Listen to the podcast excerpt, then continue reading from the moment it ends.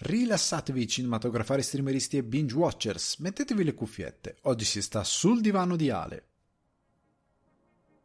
Il pezzo che sentite in sottofondo è So There Are No Fuck Buddies di Sibau e io sono Alessandro Dioguardi, trascendentale presentatore di Sul Divano di Ale che vi ricordo potete trovare su Spotify, iTunes, Apple Podcast, Google Podcast, Deezer, Amazon Music e Budsprout. Se volete supportare Sul Divano di Ale le mire di espansione per un giardino zen migliore potete farlo unendovi al bar virtuale di buymeacoffee.com slash sul di Ale. In questa puntata di Sul divano di Ale, su Prime Video è arrivato un documentario dedicato a Vacchi e seguendo l'insegnamento di Herzog me lo sono guardato. Ma sorge una questione, che razza di documentario è? Venendo invece a notizie poco liete, dobbiamo salutare Ray Liotta, scomparso improvvisamente lasciando un vuoto incolmabile nel mondo del cinema. Lato produzioni c'è l'arrembaggio di Sony agli adattamenti videoludici e con The Last of Us in produzione e Uncharted forte al botteghino si prepara a portare i titoli di grande rilevanza sul piccolo e forse sul grande schermo. Venendo alle recensioni vi parlo di How I Met Your Father, spin-off della serie cult dei primi anni 2000 che riesce prevedibilmente a essere sciapa ultimi istanti sotto i ciliegi con la primavera in Oriente. Questa settimana vi porto un adattamento dell'inarrestabile Takashi Miike, con l'immortale riprende a parlare di guerrieri e fiumi di sangue, letteralmente. Infine chiudo con Top Gun Maverick, l'ennesima dimostrazione dell'importanza del cinema e summa dell'epica dell'ultimo grande volto di Hollywood. Chiacchiere, domande e argomenti frizzantini vi aspettano in questa puntata di Sul divano di Ale. Ragazzi, bentornati e bentrovati sul divano di Ale. Devo aprire con dei dovuti ringraziamenti, ormai vi starete abituando perché su buymeacoffee.com da quando ho lanciato la, la, possibilità di diventare membri sto avendo diverse adesioni. Questa settimana devo dare il benvenuto ad Alessandro Ferrante, Eric Lorenzo Pardini e Alessandro Veronesi come di consueto in base al vostro tir io credo che tutti voi quattro siate nuovi membri del tir cappuccino e cornetto da eh, 5 euro e vi ringrazio tantissimo quindi avrete accesso al dopo puntata detto in italiano oppure all'after show se vogliamo dirlo come dovrebbe essere detto in maniera più international. Quindi avrete accesso, accesso se non riesco a eh, ingoiarmi la lingua all'after show in modo tale da avere qualcosina in più. Questa settimana c'è qualcosina in più. Sto prendendo le misure di questo after show. Settimana scorsa c'era solo un, um, un, un member si era unito, questa settimana siete di più, il divano si allarga, il bar diventa più grande, sono più cappuccini, più cornetti, più chiacchiere, quindi c'è qualcosa di un attimino più croccante. Ovviamente su, su, su Patreon, eh, su Patreon scusate, è come un Patreon alla fine, Buy Me a Coffee, sul Buy Me a Coffee quando eh, pubblico l'after show datemi dei feedback se vi piace, se non vi piace, se vi ha fatto piacere, io sono molto felice di ascoltare i vostri feedback Mentre fuori da casa mia sta succedendo qualcosa di, di, di strano stasera perché ci sono esplosioni termonucleari, eh, tram, non lo so, sta succedendo qualcosa di strano stasera. Speriamo che non, non entri, non lo so, una, una, um, un, una fazione di, so, di ribelli di un qualche mondo parallelo che per qualche ragione si trova qua e spacca tutto. Speriamo di no. Comunque ringrazio voi di Buy Me a Coffee. Per chi non sapesse di cosa si tratta, è sostanzialmente un Patreon, è esattamente come un Patreon, eh, solo che è un servizio un po' diverso, è meno, eh, io lo uso da diverso tempo perché il progetto aveva degli scopi diversi, ora ha degli scopi più evoluti e quindi serve un progetto con delle ambizioni diverse, il vostro supporto è sempre prezioso e nel corso dei mesi, delle settimane, dei giorni vedrete un'evoluzione che io vi prometto e che mantengo e vedrete. Seguitemi perché giustamente poi se, se, non vedete evoluzioni potete fare quello che volete della vostra subscription. È, è questo il gioco. Se voi non vedete evoluzioni potete dire eh, addio. Però comunque se mi seguite su Instagram Alessandro underscore di Uguardi potete anche accedere al, al, pat- no, al Patreon, stasera sono su col Patreon, al Telegram di Sul Divano di Ale che per ora serve per avere notifiche al volo. Certo, se vi dà fastidio riceverò notifiche sul cellulare, l'ennesimo gruppo. C'è sempre i social, Instagram principalmente, dove potrete, c'è anche la mia pagina Facebook Alessandro Di Guardi, dove potete vedere tutti gli aggiornamenti. Comunque, veniamo alla puntata di questa settimana, che è bella croccantina, bella frizzantina, c'è roba interessante, c'è roba triste, c'è roba che triggera, c'è un po', c'è un po tutto questa settimana, abbiamo un po' tutto, siamo belli animati. Prima cosa che anima, notizia di letteralmente adesso, prima di registrare, eh, stavo preparando la bozza del, del, post di box office e ho visto che mh, sono arrivati i primi dati del weekend del Memorial Day che c'è negli Stati Uniti, che sarà un weekend lungo, molto importante, quindi tre giorni. Top Gun Maverick nel solo weekend ha incassato ricchi 134 milioni di dollaroni solo negli Stati Uniti, oltre 200 nel mondo, contando, cioè nel resto del mondo, senza contare il Nord America, eh, senza contare anche Cina e Russia dove il film non sta andando, i rapporti con Cina e Russia a livello di distribuzione si sono praticamente interrotti per motivi diversi, però sta di fatto che non è in quel mercato e comunque sta andando molto bene. 134 milioni è praticamente c'è la possibilità che potrebbe arrivare a 151 milioni nel corso della giornata di domani, quindi lunedì c'è questa possibilità e sarebbe uno dei record del Memorial Day, credo il più alto se non ricordo male è uno dei Pirati dei Caraibi che era arrivato a 153 milioni, ma è già un record per la carriera di Cruise perché in oltre 40 anni non aveva mai avuto un film che durante l'opening weekend arrivasse a 100 milioni. Non era mai successo. È successo ora con Top Gun Maverick. Fate conto che il suo eh, top opening eh, weekend della sua carriera, i suoi 40 anni di carriera, è stato La guerra dei, dei mondi con 64 milioni.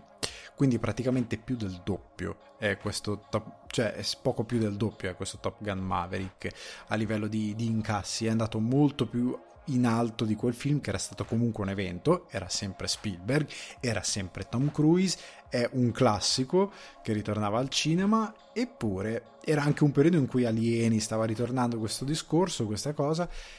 Tuttavia, in un momento molto favorevole per questo tipo di operazioni, Top Gun Maverick nel 2022 in eh, post pre post non pre post, durante, calo, pandemia, quello che è, con la, la, l'altra pandemia che è quella dei supereroi che sono gli unici che generalmente fanno numeri così alti è arrivato a incassare 134 milioni. Quindi la gente è andata molto volentieri al cinema e pare che continuerà ad andarci. Quindi chapeau a Tom Cruise per la sua operazione. Vedremo come andrà nelle prossime settimane ma sembra andrà eh, il film sarà destinato ad andare molto bene soprattutto per la spettacolarità che ha eh, sul grande schermo, poi ne parlerò eh, nella parte della recensione. Comunque è una scommessa che il buon Tom Cruise sta vincendo e quindi vi rimando alla puntata precedente dove parlo un po' di più di Tom Cruise e del suo cinema, mm, più, più, che quella precedente, quella dove parlo del premio che gli hanno dato a Cannes, che credo sia la 110, però sto avendo dei lapsus e quindi non, non confermo e non smentisco. Comunque se non avete ancora ascoltato la puntata la recuperate subito. Sta di fatto che Complimenti a Tom Cruise per il suo traguardo, per la sua scommessa. Io gli auguro altrettanta fortuna per il suo Mission Impossible. Gliela auguro vivamente. Veniamo a un argomento un po' meno lieto, eh, che è la morte di Ray Liotta, che sfortunatamente ci saluta a 67 anni, eh, età giovane, tra l'altro morto nel sonno, morto mentre stava girando un film in Repubblica Dominicana che è Dangerous Waters, ehm, aveva appena finito di girare Cocaine con Elizabeth Banks. Stava girando altri progetti o aveva finito altri progetti quindi fortunatamente lo vedremo a schermo ancora con delle performance postume. È un addio inaspettato perché non c'era notizia del fatto che fosse malato o altro è semplicemente successo ed è una cosa che dà veramente tanto dolore perché anche ne parlavo in live con Emanuele Antolini di Cinefax, le live del giovedì su Twitch. Ne parlavo con lui e dicevamo, cavolo, era anche in un momento di rinascita della sua carriera, cioè lui ha avuto un momento di stallo nella sua carriera in cui non sembrava, non sembrava essere sfruttato e essere intercettato da Hollywood nel, nel modo giusto. Era sempre un debito a quei bravi ragazzi che è un film che ho visto su Netflix e di nuovo trending perché giustamente è venuto a mancare Liotta e la gente si è andata a riguardare. Me lo guarderò, riguarderò credo anch'io molto volentieri, quei bravi ragazzi che è un film magnifico e lui era già nella storia del cinema grazie a quel film interpretazione incredibile, uno sguardo incredibile. A me piaceva questo di Ray Liotta. Io lo dico sempre quando si parla di certe, di certe facce del cinema che mancano sempre di più. Ray Liotta aveva una faccia incredibilmente particolare che riusciva a essere affascinante, riusciva a essere mm, un, un bravo ragazzo, quindi un cattivo ragazzo, però riusciva anche a essere un uomo, un cattivo da incubo, ma anche un uomo incredibilmente divertente. Era molto versatile come attore, ma aveva una, nonostante la particolarità del, dei suoi occhi, eh, del suo volto, in, eh, ed è stato usato in un sacco di operazioni, cioè, e lui era incredibile in tutte queste operazioni. Era sempre capace di reggere il ruolo, quale che fosse quello a lui affidato, che fosse protagonista o che fosse un, di contorno un personaggio secondario. Prendete il recente Storia di un matrimonio di Baumbach, lui fa quell'avvocato, il ruolo dell'avvocato di Adam Driver, compare a schermo come Laura Den per poco, ma è bravissimo ed è potentissimo ed ha un ritmo meraviglioso a livello di, di definizione del suo personaggio, anche di qualche tempo comico è molto interessante, come è incredibilmente potente in No Sudden Movie, il film di Steven Soderbergh. Ve, ve, ne ho parlato anche qui, era sul divano d'oro tra uno dei film migliori dell'anno per, per il 2021.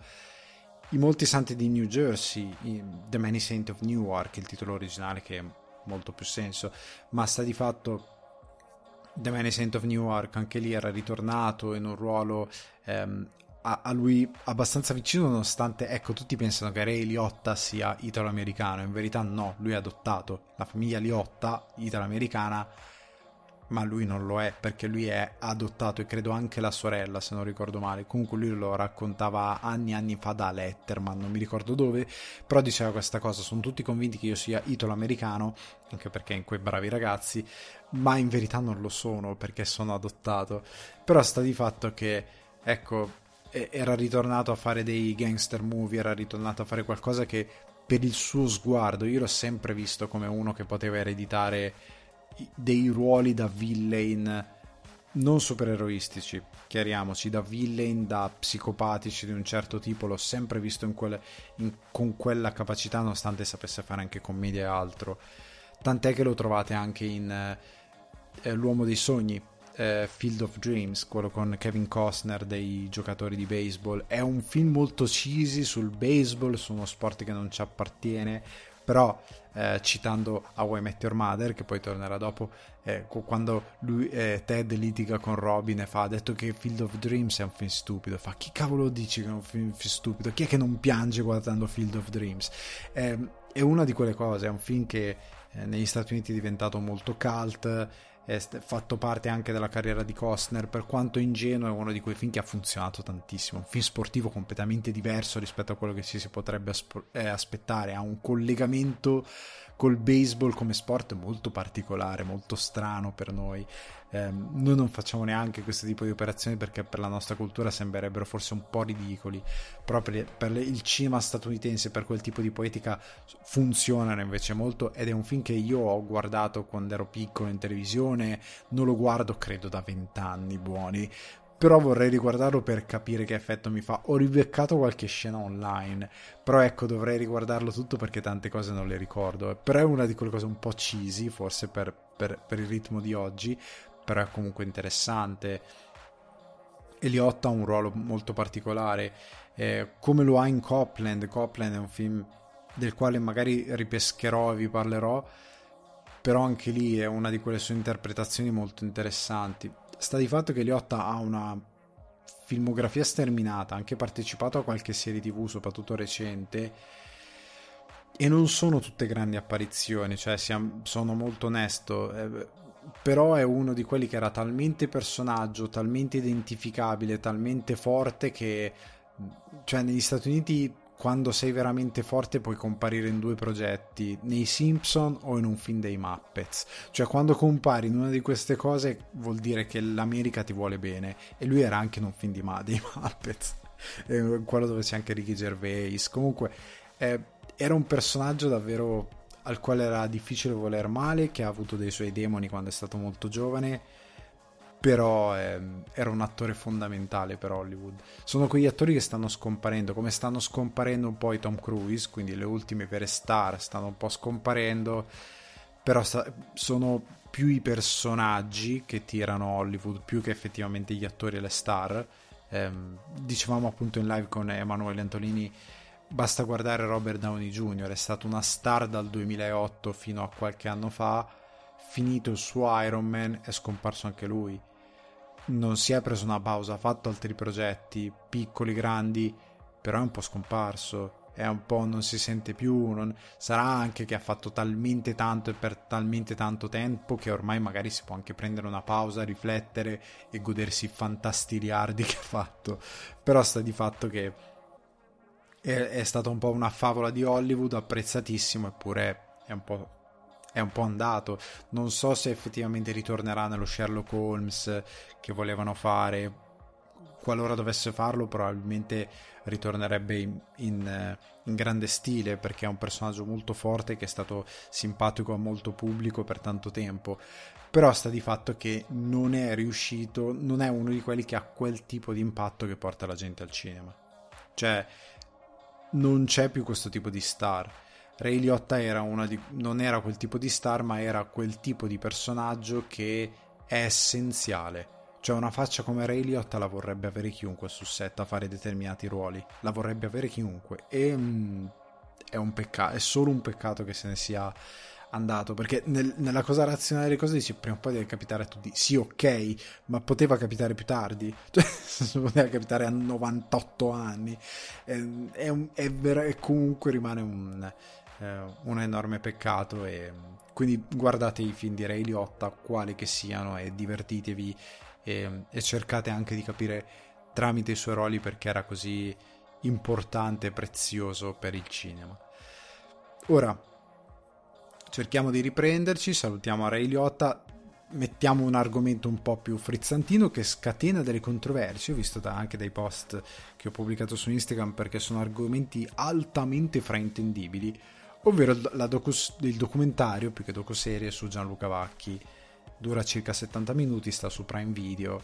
Eh, io voglio fare un discorso che ripeto è un po' complesso, non voglio entrare in cose troppo complesse perché si parlerebbe anche di cose sociali e quant'altro parto da un discorso sul personaggio per poi arrivare a quello che è il documentario. Allora, perché io ho guardato questo documentario e il principio lo affonderò di più nell'after show, lo dedico a chi sta nell'after show.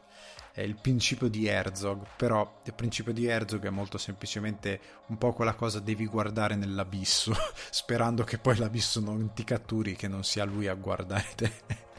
Comunque sta di fatto che devi un po' guardare eh, per me è sempre importante per quanto io no, non sono pazzo mi rendo conto che io non faccio parte del, de, della categoria di riferimento però si dice sempre che un artista per fare l'arte deve riuscire a guardare al mondo attorno interiorizzarlo e poi buttarlo fuori attraverso le proprie metafore, poi, poi opere, quello che è un, um, un, personaggio che ha la pretesa di parlare al mondo, di parlare del mondo, che sia in un podcast, che sia tramite un'opera d'arte, quello che è, e che vuole formulare delle opinioni, che vive in una bolla, selezionando quello che guarda, selezionando cosa per lui è meritevole della sua attenzione o meno, in modo anche magari un po' spocchioso, non riuscirà secondo me mai a parlare in modo intelligente di qualsiasi cosa voglia parlare perché ti stai precludendo delle informazioni che sono necessarie a decodificare il mondo nel quale vivi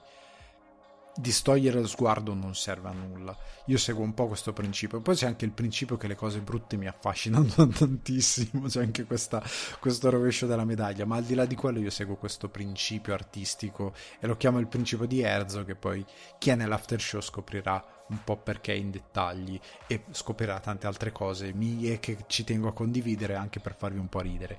Comunque sta di fatto che Vacchi è uno di quei personaggi che in Italia triggera la gente perché ha i soldi. Cioè questo è l'inizio e la fine, come la Ferragni, come tanti altri personaggi. La gente si triggera quando qualcuno ha principalmente due cose, soldi e successo, che sono due cose che vanno molto a braccetto. Perché siamo un paese molto provinciale, perché siamo un paese, possiamo guardarlo anche dalla classe politica, che non sa fare i soldi, non, lo, non ne ha idea, non ne ha assolutamente idea, che quando qualcuno parla di soldi lo si tende a ritenere eh, non tanto volgare, ma una persona spregevole, difendendo, trincerandosi dietro principi a volte politici, a volte semplicemente morali, no? Se, se io ehm, addito quello che c'ha i soldi, quello che è l'industriale, quello che ha semplicemente più successo più di me, ehm, lo posso fare perché io moralmente sono quello che eh, vivo la vita vera della strada, l'università della vita e della strada, perché io sono un povero, quindi il povero ha una coscienza superiore. Non è così, non funziona così, è, è, è pieno di imbecilli che non hanno soldi perché sono imbecilli è, detto in modo molto brutale, è una battuta ovviamente, però è pieno comunque di gente che non ha alcuna coscienza sociale, culturale, non è che essere povero ti rende automaticamente una persona con determinate skills determinate comprensioni della vita più ampia, devi avere delle altre capacità, devi anche studiare, devi anche acculturarti, devi anche guardare al mondo attorno a te, devi capire le cose complesse, non funziona solo così, questa cosa dell'università della strada è una grandissima vaccata. Questa cosa anche di sentirsi moralmente superiori perché io sono l'uomo del popolo non vuol dire assolutamente niente. Eh, fare i soldi non è una vergogna, avere successo non è una vergogna e, e tante persone si triggerano tantissimo, soprattutto quando, eh, quando viene anche a mancare lo status quo, è una cosa molto comune, è una filosofia che è comune a persone che sono riuscite invece a fare qualcosa, che riescono a fare qualcosa, che come dice Ecco Vacchi, una cosa che effettivamente io non posso che condividere, che lui dice nel documentario è quando le persone dicono ah, una cosa che si dice tantissimo, dipende poi da dove siete, tipo dalle mie parti si dice traduco, vola basso e schiva il sasso che vuol dire vo- non volare troppo in alto, stai al tuo posto e, e, stai buono lì, che è una cosa che dicono in modo molto reazionario tutti quelli che eh, hanno un minimo di status sociale che viene riconosciuto nelle piccole realtà di provincia e che dicono a quegli altri che magari vogliono elevarsi, perché questo tu non lo puoi fare. Questa è una cosa che in Italia c'è tantissimo. Cioè noi siamo ancora settorializzati che eh, il dentista, l'avvocato, il notaio, il, um, quello che ha la dittucola sono persone da trattare meglio perché sono meglio di, de, degli altri perché gli altri sono solo il popolino e loro possono giudicare tutto. Non funziona così. Non, non funziona assolutamente così. Basta che vi spostiate in una piccola città eh, o in una grande città vai a Milano eh, Londra, Madrid, Dublino, quello che è una città grossa, che non è un paesone che non, o che non è un paesino di provincia, se sei un avvocato sei uno di 400 miliardi di avvocati, non gliene frega niente a nessuno, eh, ma perché è puramente logica, il tuo status non è migliore, è una cosa da, da, da, promessi sposi questa cosa di pensare che siccome uno è una zecca garbuglia allora è migliore del resto del volgo e quindi si può permettere di avere determinate eh, giudizi, si può permettere di dire dove deve stare la gente, a che livello sociale, non ha alcun senso logico questa cosa.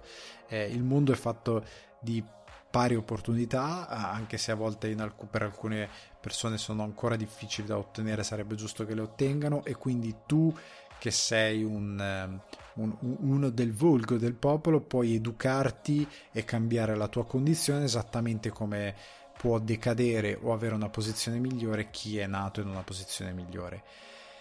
Il problema è che noi questa cosa non la capiamo, non capiamo il rapporto con i soldi, non capiamo tante cose, tendiamo a prendercela, a sfogare le nostre frustrazioni con chi ha più successo di noi. Basta guardare anche nel piccolo, no?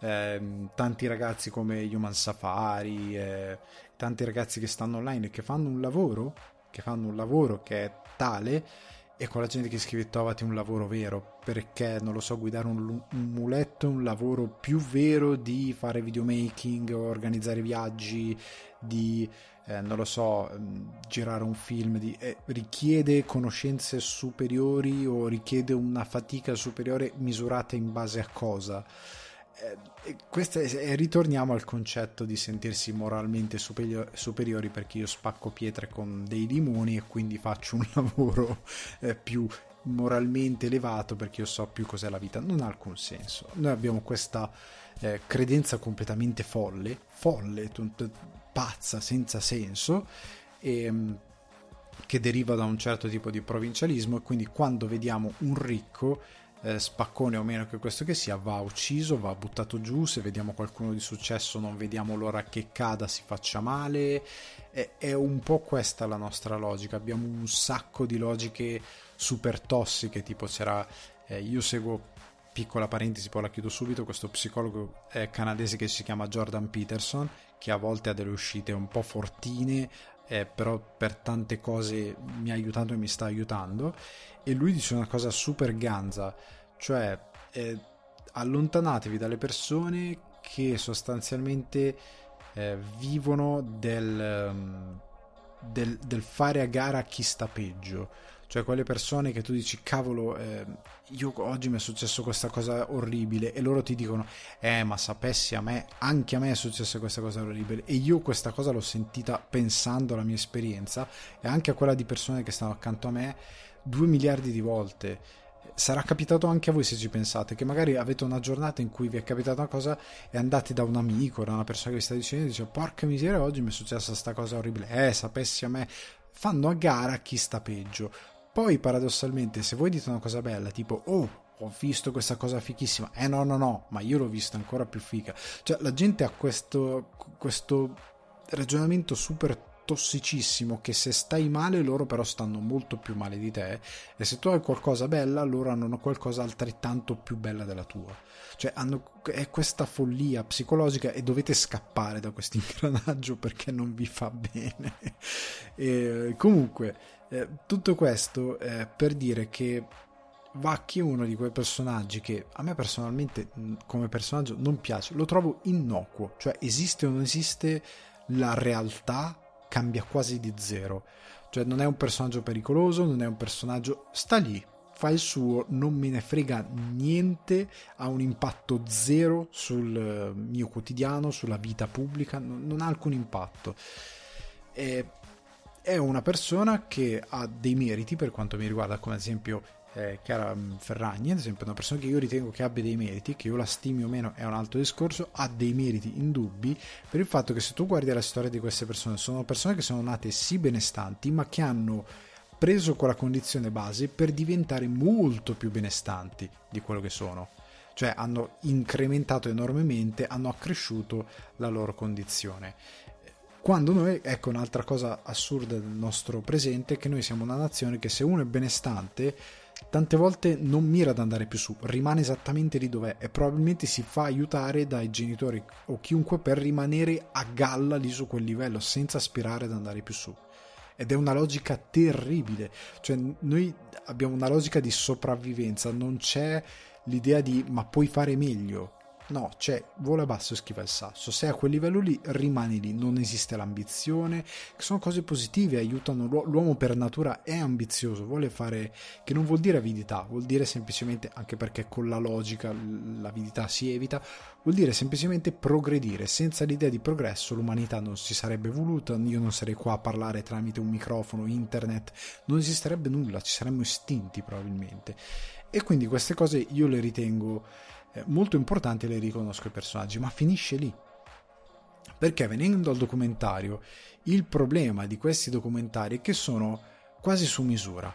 Cioè c'è un personaggio XYZ famoso di quella nazione, eccetera, eccetera. Prime fa il documentario su quel personaggio, lo affida a qualcuno e quello fa il documentario.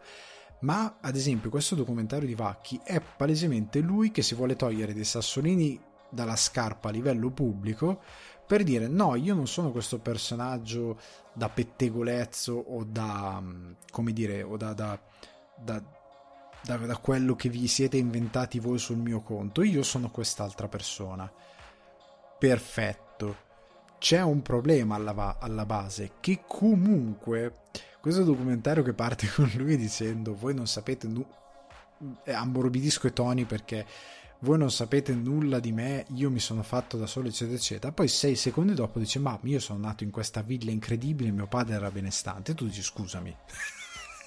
sei incredibilmente disonesto alla base perché non c'è nulla di male a dire io sono nato agiato e poi ho fatto altro e mi sono costruito una mia possibilità di sostanzialmente continuare a vivere alla grande con degli introiti maggiori però senza lavorare più di tanto. Cioè non c'è nulla di male a dire questa cosa. Hai avuto quell'intelligenza di intuire quella cosa? Bravo va bene mi fa piacere per te. Il problema è che il documentario è super vacuo. Cioè ci sono momenti dove non si parla di niente dove sono momenti palesemente costruiti. Eh, per quanto la sua filosofia per certi versi è una filosofia per alcune cose a livello motivazionale positivi, però sono cose super finte che non hanno davvero un contatto con la realtà di chi lo può guardare da fuori, che tendono a una sfrenata megalomania che è super tossica e che non va bene perché è importante avere un contatto con la realtà ma in tutto questo esaltazione dell'io che è il documentario, perché il documentario non racconta davvero molto, cioè ha dei momenti dove lui magari va in qualcosa di personale ed è apprezzabile, il problema è che nel totale è super io, cioè un super io che può essere pericoloso per chi lo ascolta e non capisce che sta vedendo una cosa palesemente finta, ok? In questa cosa palesemente finta la cosa che a me dà più fastidio e che mette in luce un difetto enorme della nostra società, cioè che questi personaggi che hanno tanto non hanno il concetto di give back to society. Cioè la, la, la, la filosofia statunitense per tante cose ha delle cose enormemente sbagliate, come tutte le società ha dei pregi e degli enormi difetti, come tutte le società, come la nostra che ha tantissimi pregi e tantissimi giganteschi difetti che potrebbero distruggerla se non ce ne rendiamo conto. Eh, negli Stati Uniti uno dei concetti è che la società, per quanto brutale, però ti dà enormi mezzi per farcela. Cioè gli Stati Uniti sono sempre l'American Dream, loro credono tantissimo in quella cosa e tu hai tantissime possibilità per poterlo realizzare. A, a discapito di una società, ripeto, molto brutale, però senza entrare nel, nel, in cose molto più complesse di questo discorso, ti dà questa possibilità.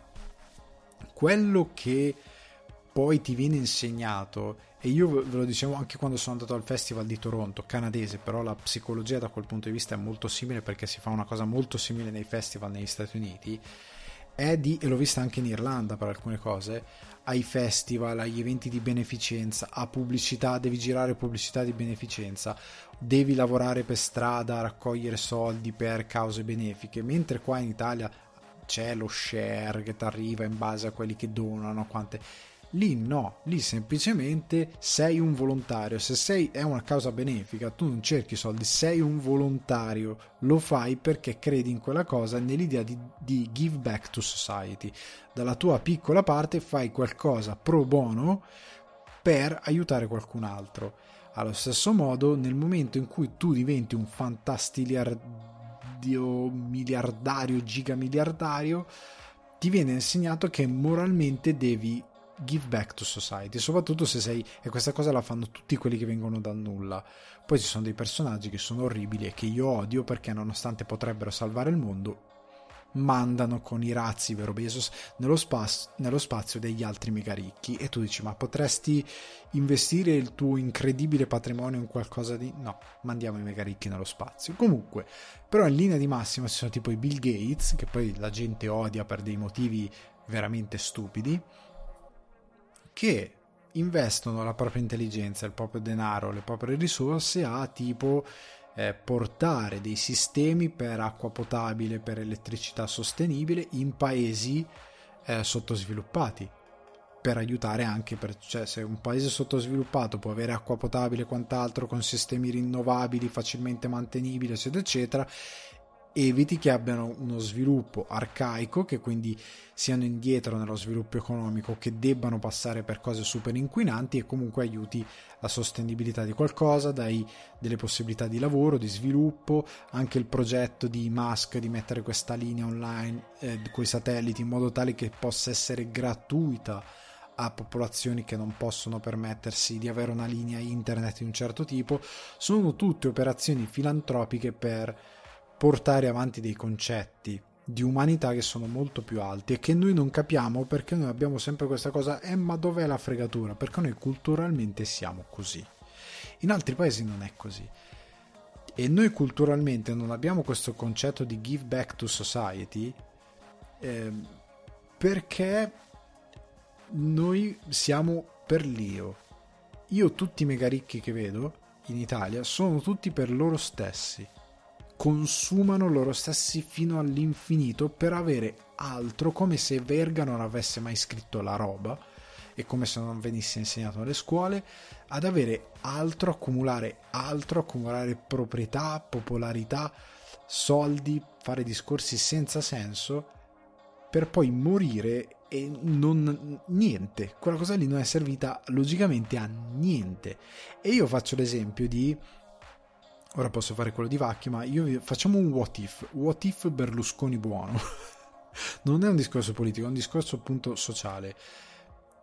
Negli Stati Uniti uno con una mentalità diversa con una mentalità da give back, noi a quest'ora avremmo le auto volanti, cioè l'Italia sarebbe un posto super evoluto.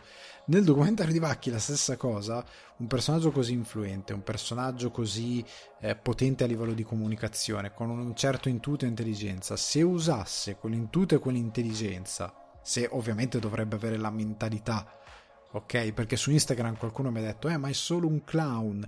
Ho capito, sto facendo un what if, se, io sto dicendo se, cosa sarebbe bello non sto dicendo lo deve fare adesso, voglio che lo, che lo raccontino così, sto dicendo se ipoteticamente avesse quella mentalità, quello che verrebbe fuori sarebbe la possibilità di poter investire le sue enormi risorse, anche economiche, in, faccio un esempio, eh, una delle cose che si può fare per aiutare il... Il, il, fenomeno del riscaldamento globale, per ritardare questa salita di un grado, per aiutare il pianeta, non è solo convertirci a energie rinnovabili, perché non basta. I sistemi che stanno studiando sono questi, ehm, questi meccanismi che puliscono l'aria, assor- vanno ad assorbire CO2 e la convertono in altro in modo tale che non si venga pulita l'aria mentre nel frattempo noi cerchiamo di inquinare meno. Ok? Quindi togliere CO2 dall'aria, aiutare il processo del pianeta che richiede molto più tempo per guarire, ok? Mentre noi nel frattempo cerchiamo di emettere sempre meno. Cavolo, puoi prendere le tue possibilità economiche, investire in qualcosa, andare da uno e dire ok ti do un gigalione di soldi e tu porti avanti questo studio, oppure do un gigalione di soldi a quest'altro eh, dipartimento, non so, del San Raffaele che sta studiando ehm, come è venuto fuori recentemente cure alternative per il cancro senza chemio che possano essere efficaci, tu puoi veramente fare qualcosa per gli altri, perché tanto a livello logico, ragazzi, parliamoci chiaro, quando hai fantastiliardi onestamente io sono molto logico da questo punto di vista non li userai mai cioè sì li puoi usare tutti ma è completamente illogico cioè devi essere proprio una bestia per, per, per, distruggere tutti i tuoi averi, perché tu puoi avere la possibilità di gestire quel patrimonio in modo intelligente, perché quello di cui hai bisogno, io facevo l'esempio su Instagram della una Vespa, io vorrei una Vespa blu mare. E voi direte, ma la Vespa inquina elettrica, a me va bene, me, mettiamo il rumore, come dicono molti, mettiamo il rumore con eh, simulato, quel rumore lì lo mettiamo simulato, fa... oppure silenzioso, a me va bene uguale, se, se, non fa casino va bene uguale, cioè non è un problema. Eh, al massimo suono il clacson se qualcuno mi sente arrivare, oppure grid, metto al posto del, del clacson, metto, non lo so, un, uh, un, una canzone di Pearl Jam, non lo so, qualcosa che così mi sentono arrivare. oppure aumento mm, la voce di Farenz che grida qualcosa, non lo so, si può fare tante robe. Ehm, ci sono delle cose che uno può aspirare che sono molto più semplici che però sono la sua fonte di, eh, di felicità. Tipo io sono felice quando faccio colazione al bar cioè vaccate di questo tipo. E, o la Vespa blu mare e poi il resto di quello che guadagni in modo di, senza senso lo puoi in parte mettere da parte per comunque badare alla tua famiglia ma in parte comunque lo puoi reinvestire in opere di questo tipo e comunque renderti utile all'universo piuttosto che io, io, io, io. Questa, questo documentario mette in luce involontariamente, per quanto mi riguarda, questa cosa ed è terrificante. È veramente terrificante. E io trovo questi documentari di Prime super diseducativi, super inutili perché non raccontano davvero i personaggi, perché sono incredibilmente manipolati per dare la loro impressione che hanno di loro stessi e non sono racconti fatti da filmmaker che vogliono davvero portare qualcosa allo spettatore. Perché sono così, sono... Io forse l'unico che ho visto onesto fino ad ora è quello di Tiziano Ferro, che ha dei momenti veramente umani, veramente che racconta anche momenti pe- brutti della sua vita che magari poteva anche tenere fuori e che pote- potrebbero incrinare nella mente di un, di un, fan l'immagine di un personaggio super perfetto. In verità non lo è, molto umano e mi ha fatto molto piacere. Cioè, Tiziano, il documentario di Tiziano Ferro è un po' quello che sta Rocketman a Bohemian Rhapsody. Bohemian Rhapsody è praticamente fiction. in modo assoluto e totale, quelli di Tiziano Ferro e, e, e, Rocketman sono molto più ok, ma io in verità ero anche questa cosa qua veramente brutta e non ero un santo pronto a essere beatificato e dal talento impossibile come eh, Freddie Mercury in Bohemian Rhapsody, che è quasi demenziale quanto è perfetto quest'uomo. Comunque, eh, li trovo molto non so se tossici è il termine più corretto, però io li guardo, capisco tutti i trucchi della situazione e dico, vabbè, ho buttato via 75 minuti della mia vita. Però es- possono essere pericolosi per uno spettatore che li guarda e crede davvero che quella cosa lì sia la realtà. Quando quella cosa lì non è la realtà, è incredibilmente sbagliato per quanto mi riguarda e dovrebbe essere una cosa per dire la vedi questa cosa di qui è sbagliata, non si deve fare. Comunque magari nel, nell'after show parlerò invece di cose più positive.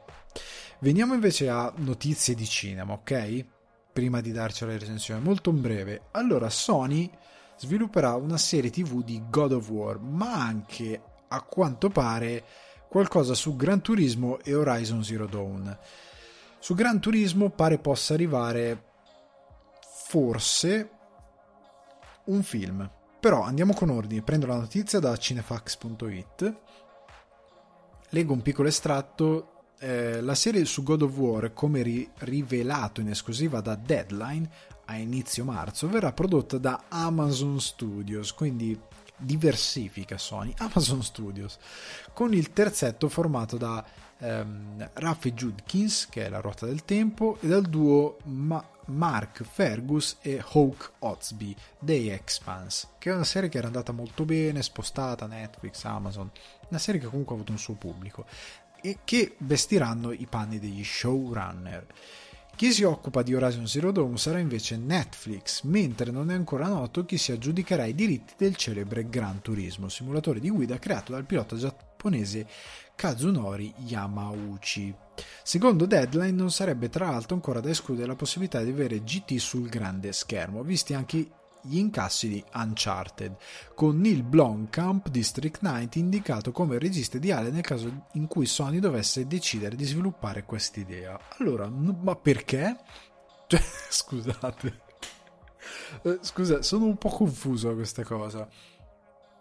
Perché seguitemi un attimo. Perché Neil Blomkamp appassionato di sci-fi che ha fatto dei film ben precisi dovrebbe dirigere un film su Gran Turismo. Cioè, io lo vedrei in pole position per Horizon Zero Dawn. Cioè, Horizon Zero Dawn. Se tu guardi Horizon, mondo distrutto, che, le macchine che sono come dinosauri, eccetera, eccetera, Neil Blomkamp. Cioè, c'è anche una sorta di poetica sull'umanità, ci puoi fare qualcosa di interessante, protagonista femminile, lui che voleva fare Alien, è una cosa che è molto interessante, è molto a- aderente a quello che lui... Perché Gran Turismo? Questa cosa mi, mi, mi, mi ha lasciato incredibilmente perplesso. Lì ho letto la cosa e ho detto... Deadline, ma per quale caspio di motivo? Mi ha lasciato un po'. Il Blomkamp per me sarebbe perfetto per Horizon Zero Dawn. Cioè, non per Gran Turismo mai nella vita. Cioè, Gran Turismo puoi pensare a uno come... Ehm, oddio, non mi sta venendo eh, Mangold, che ha già fatto la grande sfida, che magari appassionato di un certo tipo capace di riprendere, visto che poi... Ehm, ha, ha, ha, quell'occhio molto buono per le corse, eccetera, eccetera, magari può essere uno molto bravo a portare Gran Turismo, anche se io non porterei mai Gran Turismo sul grande schermo. Sapete perché? Perché ci hanno già provato con Need for Speed. Cioè, Gran Turismo è uno di quei brand che alla base non ha una narrativa. Cioè, ti devi inventare una narrativa da zero e devi renderla appassionante. Non so se è una buona idea. Come live action da portare al cinema, mio dio. Sarebbe molto più bello da portare al cinema Horizon Zero Dawn. Cioè, prima di tutto perché è un brand molto forte. Cioè, c'è dietro una storia, una lore, una fanbase. E poi, soprattutto, è un mondo incredibilmente vivo che ha possibilità. Poi io. Scusate se io ribatto su questa cosa, ma Horizon Zero Dawn io lo vedrei tantissimo in CGI. Cioè, io non lo farei mai live action. Cioè, fa, lo darei a Neil Blomkamp, però gli direi guarda, fallo tutto in computer grafica. Visto che poi lui ha quella, quella casa di produzione che avevano fatto i corti e la computer grafica la sanno gestire. Fallo tutto, cioè la sperimentazione di Love, Death and Robots, di animazione, eccetera, eccetera, la si può investire per una cosa per Horizon Zero Dawn. Perché in live action non lo voglio vedere, tutto un green screen che non torna, che fa schifo. Dio mio, ve, ve, mi sento già male, mi sento già male. Invece se lo facciamo in CGI, anche perché io ripeto sempre il problema del casting, perché Aloy ormai siamo ad un livello in cui il videogame ha una profondità tale che cavolo Aloy ha quella faccia lì. Cioè non è un ammasso di pixel, ha quella faccia lì ben precisa. E quella è. E chi chi metti nel casting, oltre al fatto che ha una voce molto ben riconoscibile, che è l'attrice tra l'altro che fa il motion capture, che è quella di um, Mythic Quest, quella che fa la tester, quella con i capelli corti, diciamo. Lei è la voce e il motion capture di Aloy. E quindi tu dici, cavolo, richiami lei, c'hai già l'attrice, richiami lei per fare il motion capture, per fare il doppiaggio, oppure non vuoi fare il motion capture, fai tutto fai tutto in CG e semplicemente le fai fare il doppiaggio. Puoi fare una cosa fichissima. Io live action non lo voglio mai nella vita. So che l- l'opinione non conta niente. Però io non. Neil Blomkamp, ok, però per Horizon Zero Dawn, non per Gran Turismo. Cioè, Gran Turismo lasciamolo stare. Cioè, non lo voglio proprio vedere. E per quanto riguarda invece God of War, anche qui io sono molto curioso, non ho idea, io ho paura che venga fuori una roba del tipo ok God of War, sapete chi fa Kratos? Lo fa The Rock. e io a quel punto lì mi butto per terra e piango, perché io capisco che serve uno grosso, pelato, però no. Cioè piuttosto a questo punto prendiamo Bautista. Prendiamo Bautista, gli facciamo fare eh, Kratos che almeno ha la presenza, è grosso è, e, e, ha anche delle capacità recitative. Se proprio dobbiamo fare un live action, perché God of War, oddio, televisione God of War io la vedo male. Cioè anche qui, serie tv di God of War ma live action o animata? perché live action è un enorme rischio, perché soprattutto con i budget televisivi, per quanto siano cresciuti, Netflix a volte tira un po' indietro a secondo del progetto. E se lo fai che tira molto indietro e quindi che non mi sviluppa bene certi colpi d'occhio molto impressionanti, God of War per- perde un po', soprattutto a livello di combattimenti, di brutalità dei combattimenti, potrebbe perdere moltissimo God of War in live action, cioè deve essere brutale, deve esserci il sangue. Dall'altro lato non voglio un'animazione super sciatta di quelle americane, come non voglio una di quelle pseudo giapponesi o di qualche studio giapponese che si accolla di fare l'animazione e fa una roba in anime senza dettagli. Io spero che non si arrivi a nessuna di queste cose. Il sogno sarebbe Arcane cioè il sogno sarebbe una serie sviluppata con quella meravigliosa capacità artistica, però è un sogno totale. Cioè vorrebbe dire a quel punto sviluppare quel tipo di animazione, chiamare il doppiatore di Kratos, che ormai è... Io non so se riesco a sentire qualcun altro a doppiare Kratos, ormai c'è quella voce, per me Kratos è quello, boy, quella, quella voce boy, quella cosa incredibilmente profonda, è perfetta per Kratos e io vorrei lui tutta la vita. Cioè, è quello che vorrei. È come vorrei io continuare a ripeterlo un, free, un film di Death Stranding eh, bello. Norman Reedus, c'è, c'è già il casting già fatto. Lo giri in Islanda, lo fai tutto lì il casting c'è già, forse devi fare il recasting di alcuni tipo del Toro, eh?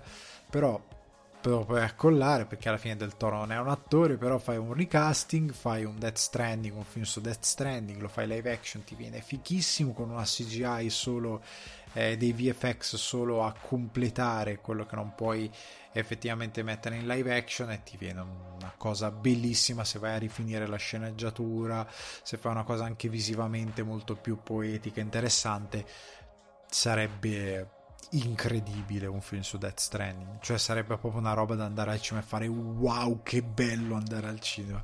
E quindi que- questi sai io vorrei. Film di Metal Gear Solid io comincio a perdere le speranze. Sì hanno preso Oscar Isaac sì ma non c'è la sceneggiatura. Cioè l'ultima cosa che ha detto è stata stiamo cercando la storia. Ma mio dio che storia state cercando? Perché però cosa avete fatto fino ad ora cosa avete fatto? Cioè, prima di. Sono anni che dite che lo state realizzando, realizzando il regista, Kojima. Che casa cacchiarola avete scritto fino adesso? Niente, niente, cioè niente. Comunque, io lo so, vedendo queste cose sono un sacco di dubbi sugli adattamenti videoludici e ho molta paura. Veniamo però alle recensioni, dai, che c'è tanta carne al fuoco. E veniamo alle succosissime recensioni. Questa settimana abbiamo finalmente How I Met Your Father, spin-off di How I Met Your Mother, nel cast Hilary Duff, Chris Lowell, Francia Reija, Suraj Sharma, Tien Tran e Kim Cattrall, protagonisti assoluti che compongono la serie. Spin-off che in verità anni fa c'era già in programmazione con How I Met Your Dad con Greta Gerwig e che poi è naufragato e sono felice perché Gerwig ha fatto tanta altra bella roba e non questo eh, spin-off. Però finalmente Hilary Duff in produzione che ha visto fallire altri progetti, altri revival è riuscito a convincere qualcuno a fare questo How I Met Your Father e finalmente si è concretizzato con questi 10 episodi che compongono la prima stagione che sono arrivati su Disney Plus anche da noi perché negli Stati Uniti sono usciti diverso tempo fa e non sono stati accolti molto bene dalla critica. Ha un ricco 32% nell'aggregator Rotten Tomatoes, vuol dire che in linea di massima la critica lo ha abbastanza demolito e il pubblico sembra averlo semplicemente ignorato. Ora arriva finalmente da noi e io me lo guardo con relativo piacere. Io sono grande fan della serie How I Met Your Mother, vi farò poi un discorso abbastanza completo in questa recensione per cercare di dividere le cose per darvi un'opinione quanto più quadrata possibile che risponda a cosa ne penso di questo How I Met Your Father, se è un'operazione riuscita o meno. Partiamo da una domanda da uomo della strada, ovvero ne avevamo bisogno? Allora, il bisogno è molto relativo, nel senso che nell'intrattenimento come identifichi il bisogno?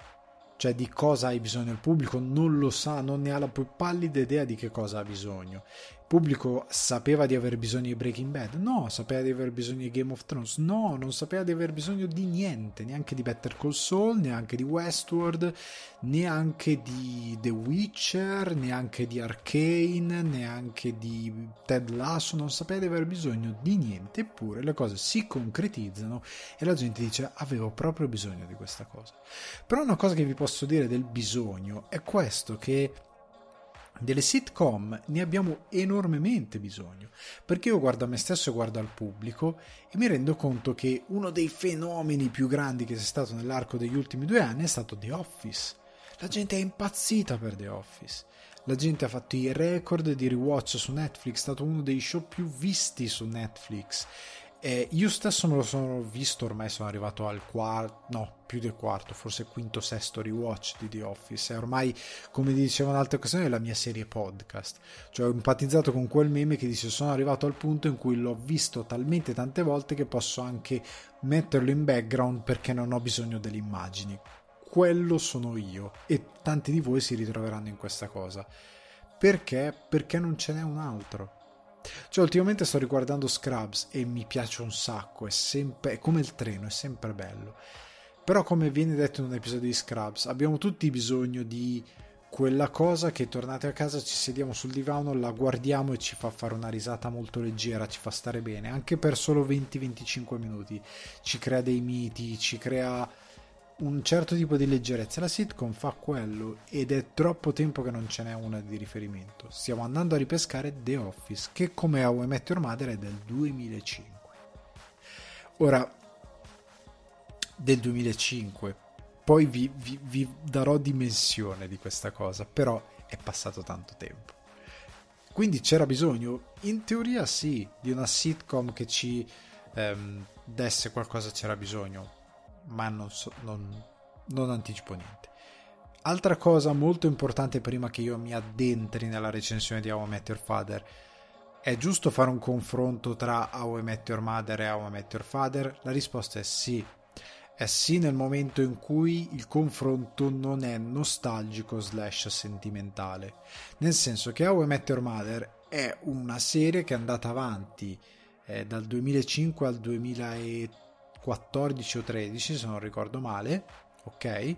Che ha tante stagioni, che ha costruito miti, personaggi, che ha costruito situazioni, che ha costruito archetipi visivi e narrativi per le sitcom, che è sedimentata nel tempo nel cuore degli spettatori come me, che io l'ho rivista anche lì, sempre nella categoria podcast, rientra perché lo so a memoria, e mi sono rivisto di recente la prima stagione proprio per avere un'idea molto più fresca di tutta l'operazione, anche se non ne avevo davvero bisogno.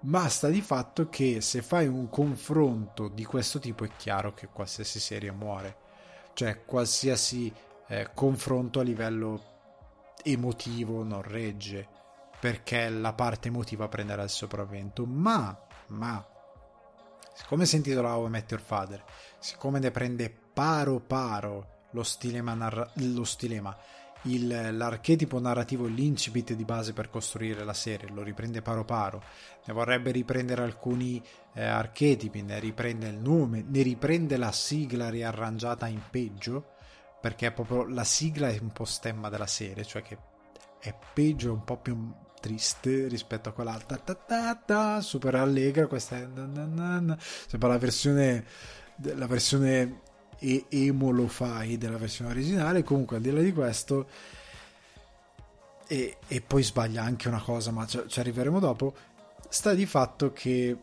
il confronto a livello di archetipo poetico eccetera eccetera lo devi fare perché alla base è quello non è un'altra cosa. È How I Met Your Mother ma How I Met Your Father.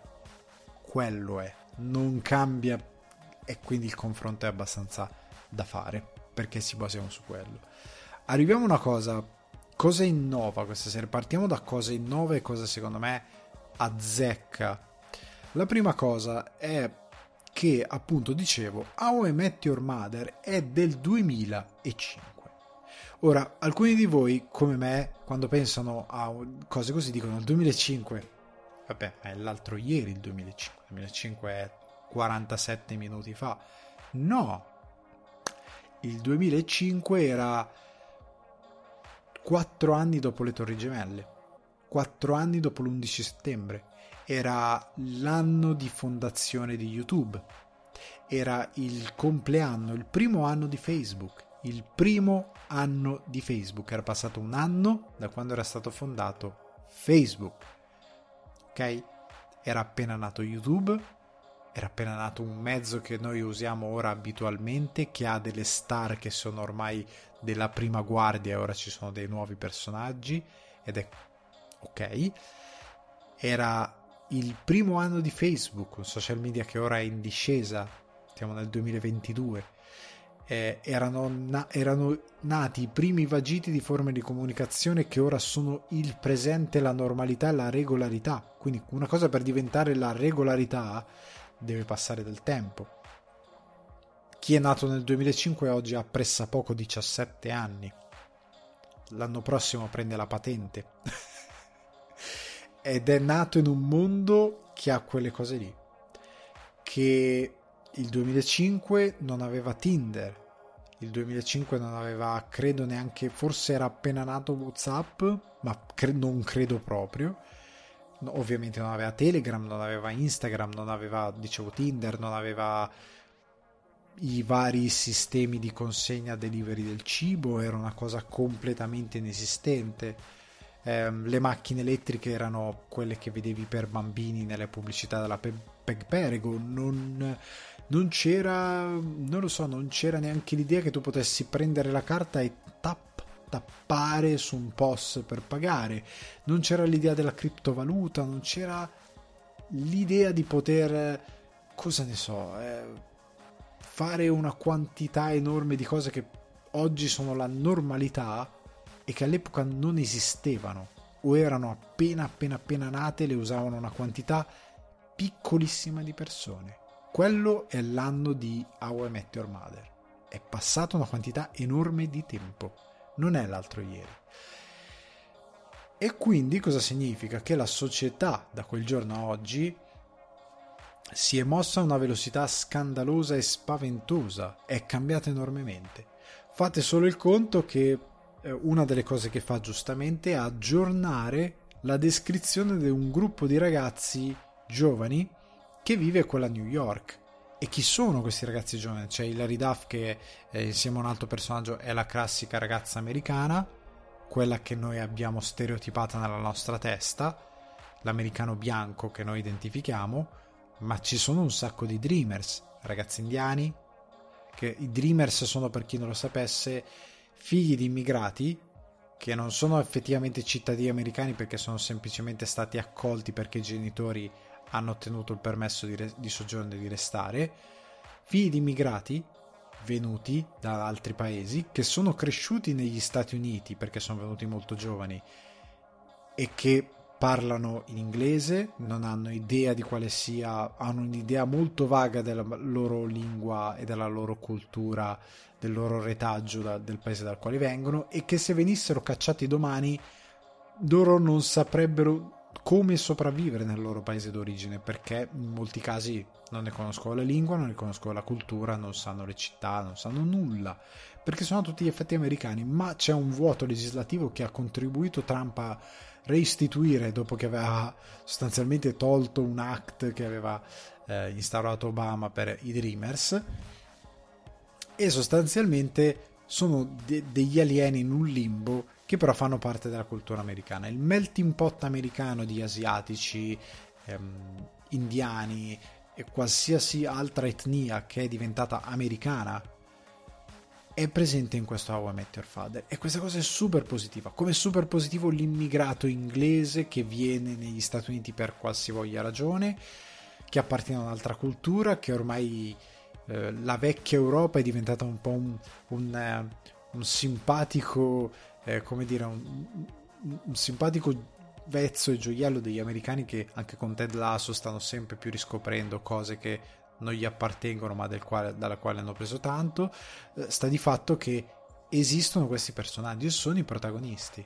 Non sono più quattro ragazzi americani o tre ragazzi americani e una ragazza canadese, una cosa molto normale per la società americana di quell'epoca, no? Canadesi anche nel mondo dello spettacolo che cercano lavoro e fortuna negli Stati Uniti ci sono tantissimi. E che era Robin, Sher- Robin Sherbasky nella serie originale. Quindi questa cosa la azzecca perfettamente perché sono i ragazzi di oggi che vivono in quella New York. E poi basta, onestamente, poi veramente basta, non azzecca praticamente null'altro. A partire dalla sigla, come dicevo, che non solo è più triste, ma è fatta con queste fotografie che sono vecchie fotografie tipo rullino Polaroid, le, non Polaroid, le vecchie eh, i vecchi proprio rullini fotografici perché poi scopri dopo diversi episodi che Hilary Duff fa la fotografa e che per qualche ragione usa vecchie macchine a rullino piuttosto che perché non lo spiega perché non c'è neanche l'idea eh, contrariamente a Ted Mosby che parlava di architettura lei non spiega neanche la, minimamente la passione per il suo lavoro per, non si sa perché lei faccia questa cosa super anacronistica per il mondo presente. Eh, sta di fatto che la sigla è fatta se How I Met Your Mother era fatto con le, le classiche fotografie perché ripeto erano appena nati i social media era appena nato Facebook da un anno. Le fotografie si facevano ancora con le macchine fotografiche che poi andavi a sviluppare c'erano quelle classiche fotografie un po' distrutte che compongono la sigla che hanno fatto loro per davvero quando hanno girato il pilot e che hanno senso quelle fotografie non hanno alcun senso nella sigla di I Met Your Father, zero, zero senso. E sono anacronistiche rispetto alla narrazione. E quindi già c'è qualcosa di sbagliato oltre al fatto che la sigla è più triste meno pa, pa, pa, pa, e questo è un grosso problema. Eh, l'altro grosso problema quando poi parte la serie è che nel raccontarci la protagonista Jessie se non ricordo male lei ha questo background di questa ragazza che sembra figlia di una delle bimbo di Barney. Ti vogliono anche f- quasi far credere che sia figlia di Barney, di quella ragazza che non si è vista mai, col finale orribile che ha per me a Met Your Mother è uno dei difetti. Comunque vogliono farti credere che lei sia quasi figlia di Barney. Eh, vogliono farti credere comunque che sia figlia di quei tempi, di quel 2005, ok? Delle bimbo, di quel concetto di vivere... Ehm, la, la socialità in quell'epoca, ok? Che però crede nell'amore perché sì, sostanzialmente. Cioè non viene davvero spiegato perché lei ha questo attaccamento all'amore, lei non ne parla in continuazione molto, è messo lì e ok. Mentre invece appunto nella serie originale Ted Mosby era veramente fissato già dai primi episodi, già da su, dal primo episodio subito in cui ha un determinato incontro a un, un forte attaccamento, lo spiega con le azioni, lo spiega eh, con interazioni con gli altri. Ehm, subito viene definito il gruppo di personaggi, subito viene definito chi sono ed è chiaro. E già nei primi episodi vengono creati un sacco di miti e di archetipi che poi andranno a river- a, a, ad evolversi, a riverberare per tutta la prima stagione e per, poi per quello che verrà dopo. Sta di fatto che nella presentazione del personaggio dei comprimari è molto debole, molto molto molto debole crescono un pochettino nel corso degli episodi, ma è tutto incredibilmente svogliato e abbozzato perché io credo che chi scriva questa serie non voglia troppo bene i suoi personaggi e lo fa cercando di imitare un archetipo che non capisce, che è quello di How I Met Your Mother. Io credo che sia quello il più grande crimine, insieme al fatto che How I Met Your Mother aveva evoluto quell'archetipo da Friends, che poi aveva preso anche Scrubs, e che Scrubs aveva già evoluto, How I Met Your Mother l'ha preso e l'ha evoluto in un se- una maniera diversa, di raccontare uno slice of life. Friends non lo aveva così chiaro, era molto più sitcom classica.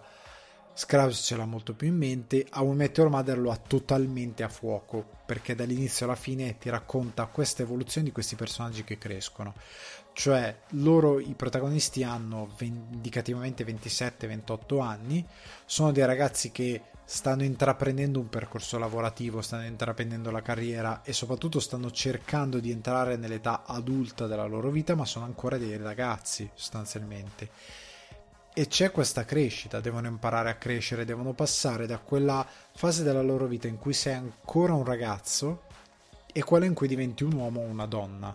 Ok? È quello lo slice of life che è comune a tutti e che è super potente perché funziona per tutti che loro vogliono raccontare con How I Met Your Mother, con il potentissimo espediente di dar, darti nella narrativa verticale, che è quella cioè episodica, una narrativa orizzontale che è già nel titolo How I Met Your Mother, l'idea che c'è il papà che parla ai ragazzini kids, this is the story of How I Met Your Mother e tu hai già un punto d'arrivo come spettatore, tu sai già che la fine è quella. E tu sai già che il percorso è quello, non può durare 700 stagioni e lui arrivare a 47 anni, perché è chiaro che c'è un percorso, uno slice of life ben preciso e che comunque ti viene fatto intuire anche per come crescono Lily e Marshall, la classica coppia fidanzati eterni che si va a sposare, che crea una famiglia più velocemente, che ha le loro eh, idiosincrasie, che ha le loro battaglie, che ha le loro sfide. C'è Ted che è l'eterno innamorato che non riesce a trovare ehm, la donna della sua vita e che la vuole disperatamente. C'è lo scapolone do- d'oro, no? C'è lo scapolone pervertito che è Barney. C'è la donna in carriera che non vuole avere figli, che non vuole davvero sposarsi, che pensa solo alla sua carriera perché quello è il suo obiettivo. E tu ti ci puoi vedere in ognuno di questi personaggi perché funzionano per quello che devono raccontare in quella società. In questa nuova società questi personaggi non è, non è ben chiaro chi sono. Poi arriva a essere specificato chi sono, ma il loro slice of life è molto debole e sarà perché gli hanno ordinato solo 10 episodi, ma questi 10 episodi non li hanno saputi gestire bene. E quello che ne viene fuori è un, un racconto molto abbozzato, molto frettoloso e vedete l'enorme differenza tra i due nel momento in cui eh, capite quanto stanno correndo e capite soprattutto come c'è un episodio che fa un parallelo tra Now Met Your Mother nelle prime puntate c'è questo episodio dove loro vanno fuori a fare il clubbing e mentre Lily e Marshall stanno a casa perché vogliono fare una cosa da adulta perché, da adulti perché loro hanno questa cosa che cavolo ma dobbiamo iniziamo, iniziamo a essere adulti Lily parla con le sue colleghe a scuola e loro fanno eh, degli eventi fuori coi mariti, wine tasting, cose così, mentre lei è al McLaren a ubriacarsi e fare le gare di rutti, è ancora in quella fase. Loro dicono: No, ma cavolo, io non ho questo punto in comune perché loro fanno cose da coppie adulte, eccetera, eccetera, e provano a fare questa serata nella quale si annoiano mortalmente perché loro non sono in quel punto della loro vita. E cercano, st- si accorgono che magari stanno correndo un po' troppo e riscoprono la propria gioventù. Allo stesso modo Ted non vuole vivere quella cosa da discoteca perché non gli appartiene, i club super cari, con la musica dove è impossibile parlare, che è un posto demenziale, è quasi una trappola, questa cosa così. È resa molto semplicemente molto bene quella cosa. Hai molta empatia. In How I Met Your Father c'è, loro vanno a questo posto FOMA, Fear of Missing Out, eh, FOMO, scusate tutte le volte sbaglio, FOMO, Fear of Missing Out e, e sostanzialmente ehm, nel raccontare questo fear of missing out, che è una forma di ansia sociale nella quale tu ti senti in dovere di dover fare cose che fanno tutti e hai paura perché se non la fai sembra che non hai fatto qualcosa e stanno facendo tutti, non viene davvero descritto questo disagio. È, cercano di replicare una cosa che in verità non hanno capito perché non hanno avuto la sensibilità di capire determinate cose. Un'altra cosa che aveva in modo molto intelligente a How I Met Your Mother era come la trama verticale e orizzontale si mischiavano in modo intelligente. Tipo la prima stagione è il primo grande amore di Ted e comincia un tema ricorrente che sarà ogni stagione c'è quasi una sorta di amore di Ted che lo porta sempre più a elaborare la sua crescita ok? Che si unisce al lavoro, che si unisce anche a quello che fanno Lily Marshall e gli altri. Il primo grande amore di Ted è Robin, ok? E questa cosa è una trama che va lungo tutta la prima stagione, che è elaborata, che ha dei momenti particolari. In Now I Met Your Father vogliono fare una cosa simile, ma è talmente rasciata, è talmente abbozzata che non ha alcun senso. Cioè che il motivo per cui c'è un determinato incontro è poco chiaro, più che altro poco chiaro, non capisci perché due personaggi si dovrebbero innamorare, non capisci a che punto uno ha avuto una scintilla verso l'altro, non capisci veramente tante cose. È molto molto molto rasciato e non c'è quel trasporto emotivo che invece aveva How I Your Mother, perché era costruito attraverso gli eventi, attraverso la descrizione dei personaggi. Avevano più episodi, sì, ma il rapporto con Robin è costruito già dal primo episodio ed è molto forte e costruisce Robin, come costruisce Ted, come costruisce determinate dinamiche che poi lui si porterà avanti. Eh, già nei primi episodi è molto più sviluppato a livello di narrativa come Met Your Mother, è molto più avanti, anche a livello di... Eh, ecco, questa cosa è fondamentale. Pamela Fryman, che torna qua per dirigere 5 episodi su 10, non ha del gran materiale per esprimere quello che voleva esprimere Now I Met Your Mother perché Now I Met Your Mother grazie probabilmente agli showrunner alla scrittura eccetera eccetera la Fryman si era inventata degli stilemi narrativi per dare molto più eh, ritmo, molto più eh, dinamismo a How I Met Your Mother. How I Met Your Mother era pieno di... già nei primi episodi c'è il Blue, Blue French Horn che poi ritorna tantissimo, c'è ehm, la Slutty Punk Pumpkin, c'è il, il Coca Mouse, c'è, c'è, un sacco di roba, ma anche eventi che poi arriveranno dopo, come il mistero dell'ananas ehm, e tante altre cose, che sono forma di narrazione indiretta, che però creano miti all'interno della serie e che servono molte volte a fare anche tipo foreshadowing. In How I Met Your Mother è pieno di cose che succedono in un episodio tipo la slap bet e che poi 3-4 episodi dopo tornano, che poi tornano nella stagione dopo, che poi tornano in un'altra stagione e che durano 2-3 stagioni come narrativa. E la stessa cosa sono ehm, lo slaps giving, che roba bellissima. Come alcuni flashback, flash forward, tu magari hai in una stagione X una cosa che succederà nella stagione Y che, o che succederà dieci episodi dopo. Hanno questi sistemi di flash forward e flashback super dinamici, anche come usano il montaggio alternato, come saltano da una situazione all'altra, era super dinamico. E anche a livello di messa in scena, Pamela Fryman aveva tutte queste cose, tipo c'è un episodio dove muore un personaggio XYZ, papà di un personaggio XYZ che lo porta ad avere un percorso di crescita molto interessante per la storyline di quel personaggio, che ha un countdown a schermo cioè, queste trovate erano tutte anche figlie della sceneggiatura, di quello che impostavano gli showrunner. Qua non c'è questa cosa. How I Met Your Father è uno show che è vecchio, è più vecchio della serie del 2005. È a stili narrativi antiquati, superati, già visti, ha dei tempi comici, dio mio, orribili, sembra super quark. Tu lo guardi e le battute casano piatte, eh, Hilary Duff non ha tempi comici, non sa, è proprio da Disney Club, non ha capacità di recitare una battuta come si deve. I suoi comprimari tante volte non hanno capacità di recitare una battuta come si deve. E soprattutto ehm, c'è un problema, un problema grosso che chi sono questi personaggi? Cioè, eh, a, parte, prima di arrivare a questa cosa di chi sono, sono palesemente protagonisti di uno spin-off.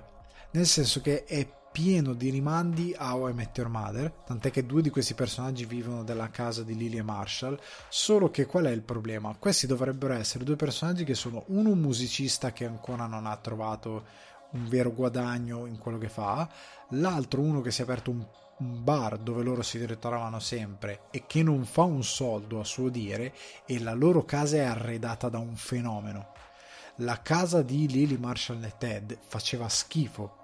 Ted lavorava in uno studio di architettura, ma Lily faceva la maestra d'asilo e Marshall non lavorava perché stava finendo, eh, stava studiando per avere il suo eh, la sua laurea in legge per avere più che altro l'abilitazione per poter esercitare. Quindi era uno studente, non avevano soldi e il loro appartamento fa schifo, i mobili sono di, eh, di seconda o terza mano, hanno le famose spade che hanno, sono casuali.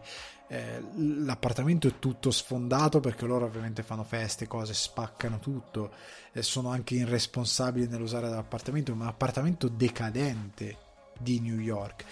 Questo è bellissimo, è tutto rifatto, è perfetto, come il pub, il bar di, di uno di loro e non fa soldi e lui ha un pub bellissimo arredato con sedie moderne e lo fanno vedere quando lui l'ha preso non era così. E tu dici ma scusa ma se lui non fa un soldo come fa ad avere una casa così ad avere un pub così? Non torna questa cosa. L'idea del percorso si riflette anche da questi ehm, da queste opere, da queste attenzioni di messa in scena, dalla costruzione dei set, come altri due personaggi che vivono, Hilary Duff e la sua amica vivono in questo appartamento, anche loro due che una con una carriera che non si capisce se è avviata o meno, semplicemente a un certo punto si capisce che non è proprio contenta, Hilary Duff è a terra proprio, hanno un appartamento fichissimo e tu dici ma com'è possibile? Non, non torna questa cosa e ed è antiquato, come, è proprio l'errore degli spin-off, quando lo spin-off vuole essere più bello esteticamente di cose venute prima. Eh, però non funziona, non so se rendo bene. Ma tornando a quello che dicevo prima, questi personaggi, proprio perché sono raccontati in modo così abbozzato, non sai bene chi sono.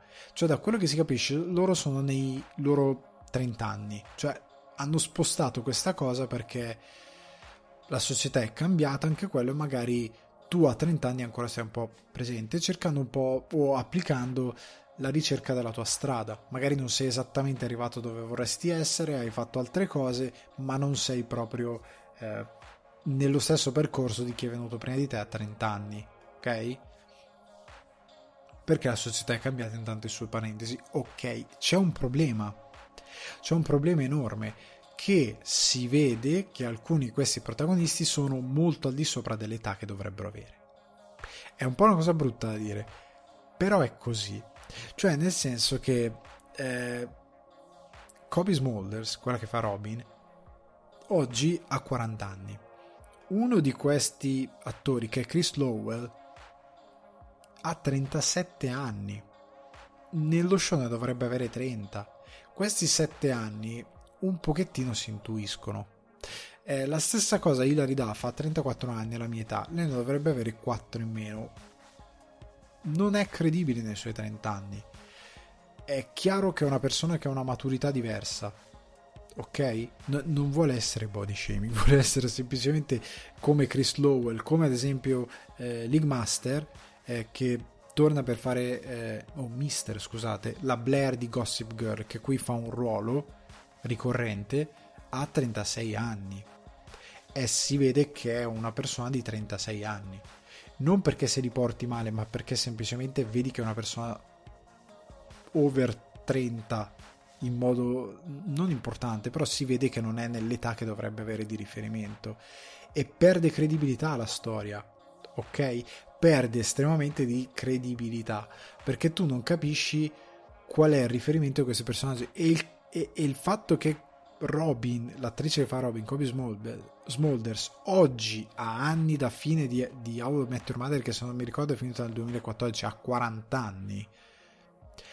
Ragazzi, eh, c'è un problema di casting grosso, perché tutti gli altri ehm, di How I Met Your Mother, credo il più grande di loro che dovevano interpretare 27 anni, 28 anni, ne avevano massimo 31 di anni ed erano in quella fase in cui sei ancora credibile come nei tuoi 27 anni, anche se ne hai 30-31.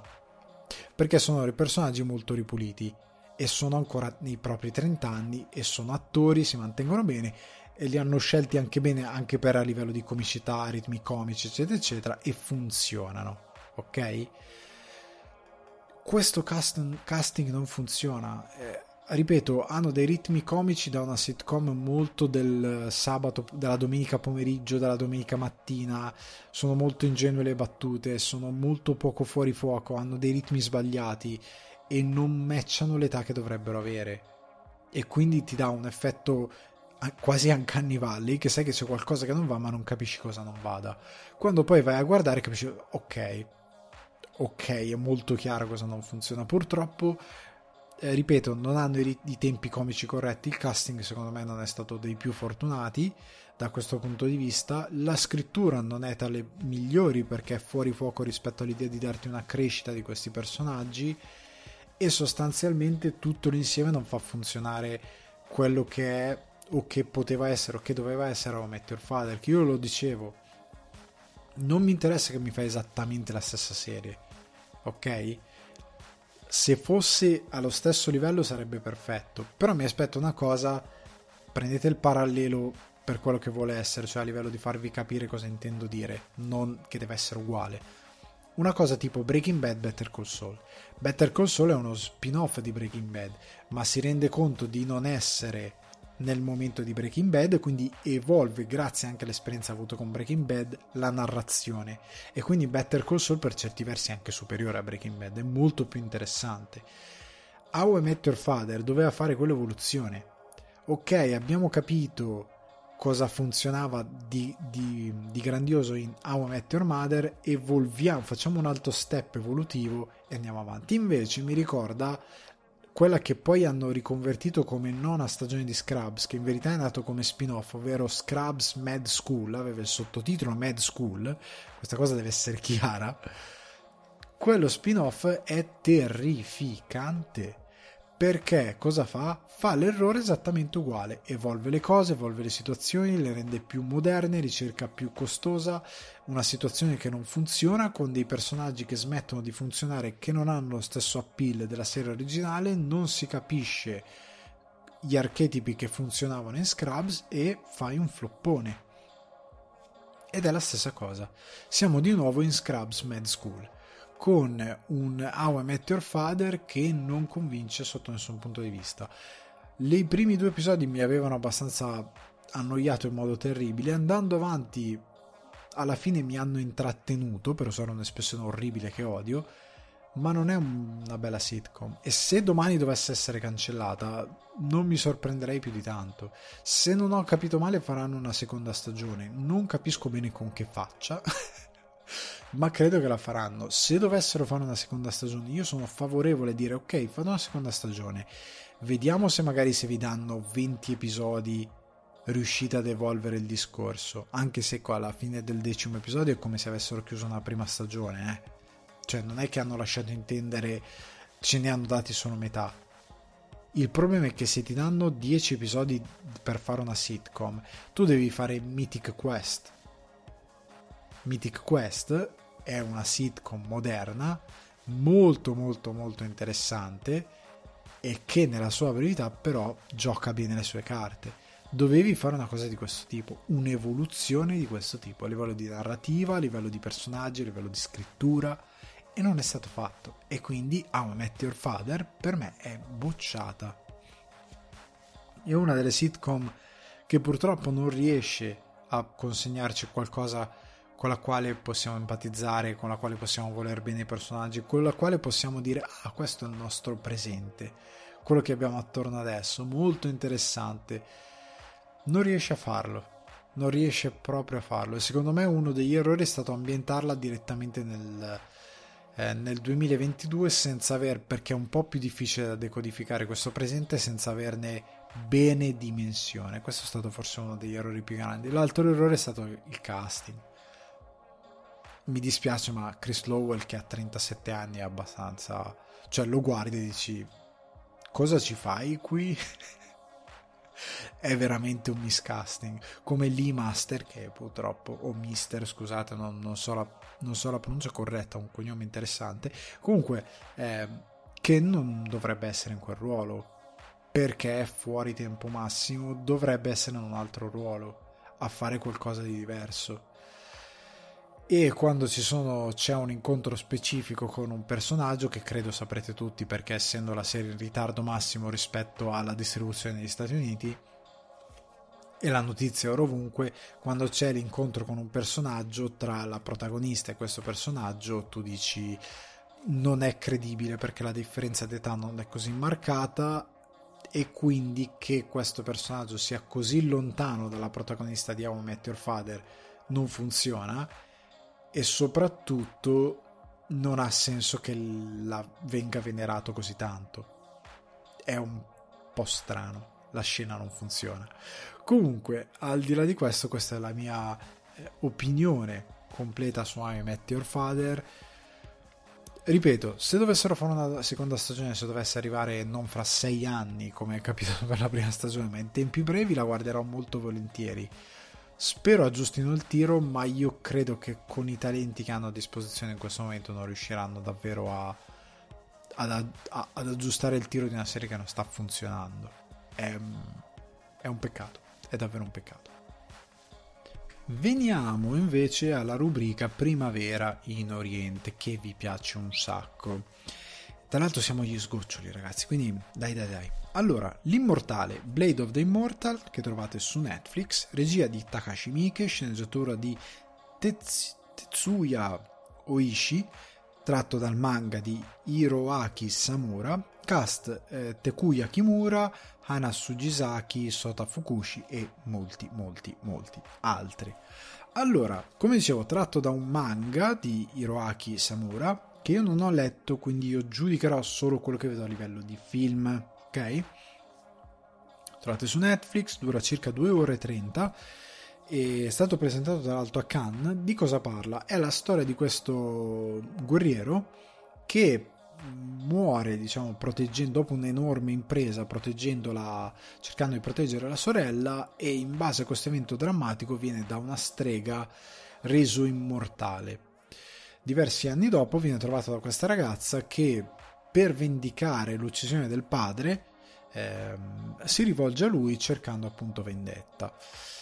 Ora, mm, cosa posso dire? Allora, Mike, Mike è un personaggio molto interessante se non lo conoscete, credo che lo conosciate se seguite il podcast, per chi non lo conosce ha girato oltre, oltre 100 film, ha dichiarato che il suo amore, oh, non esiste una sceneggiatura che non sia mai stata degna del suo amore, è un personaggio molto interessante, personaggio che gira oltre 100 film non male, mette sempre molto mestiere, ci mette eh, molta capacità, in alcune opere molto più ispirato che in altre, devo dire la verità, e una cosa che ho notato, poi dipende dal film, non è sempre costante. Cioè io credo che per girare 100 film devi scendere a dei compromessi. E uno di questi compromessi è che non puoi avere il controllo ehm, totale di quello che è la tua immagine. Cioè non puoi avere quell'ossessione maniacale per l'immagine per il quale ogni shot te lo sei studiato al millimetro. Perché non puoi farlo, altrimenti non giri 100 film l'anno. Cioè ti è fisicamente impossibile applicare quel tipo di ehm, di, di ossessione, portarla sul set e poi avere un certo tipo di risultato.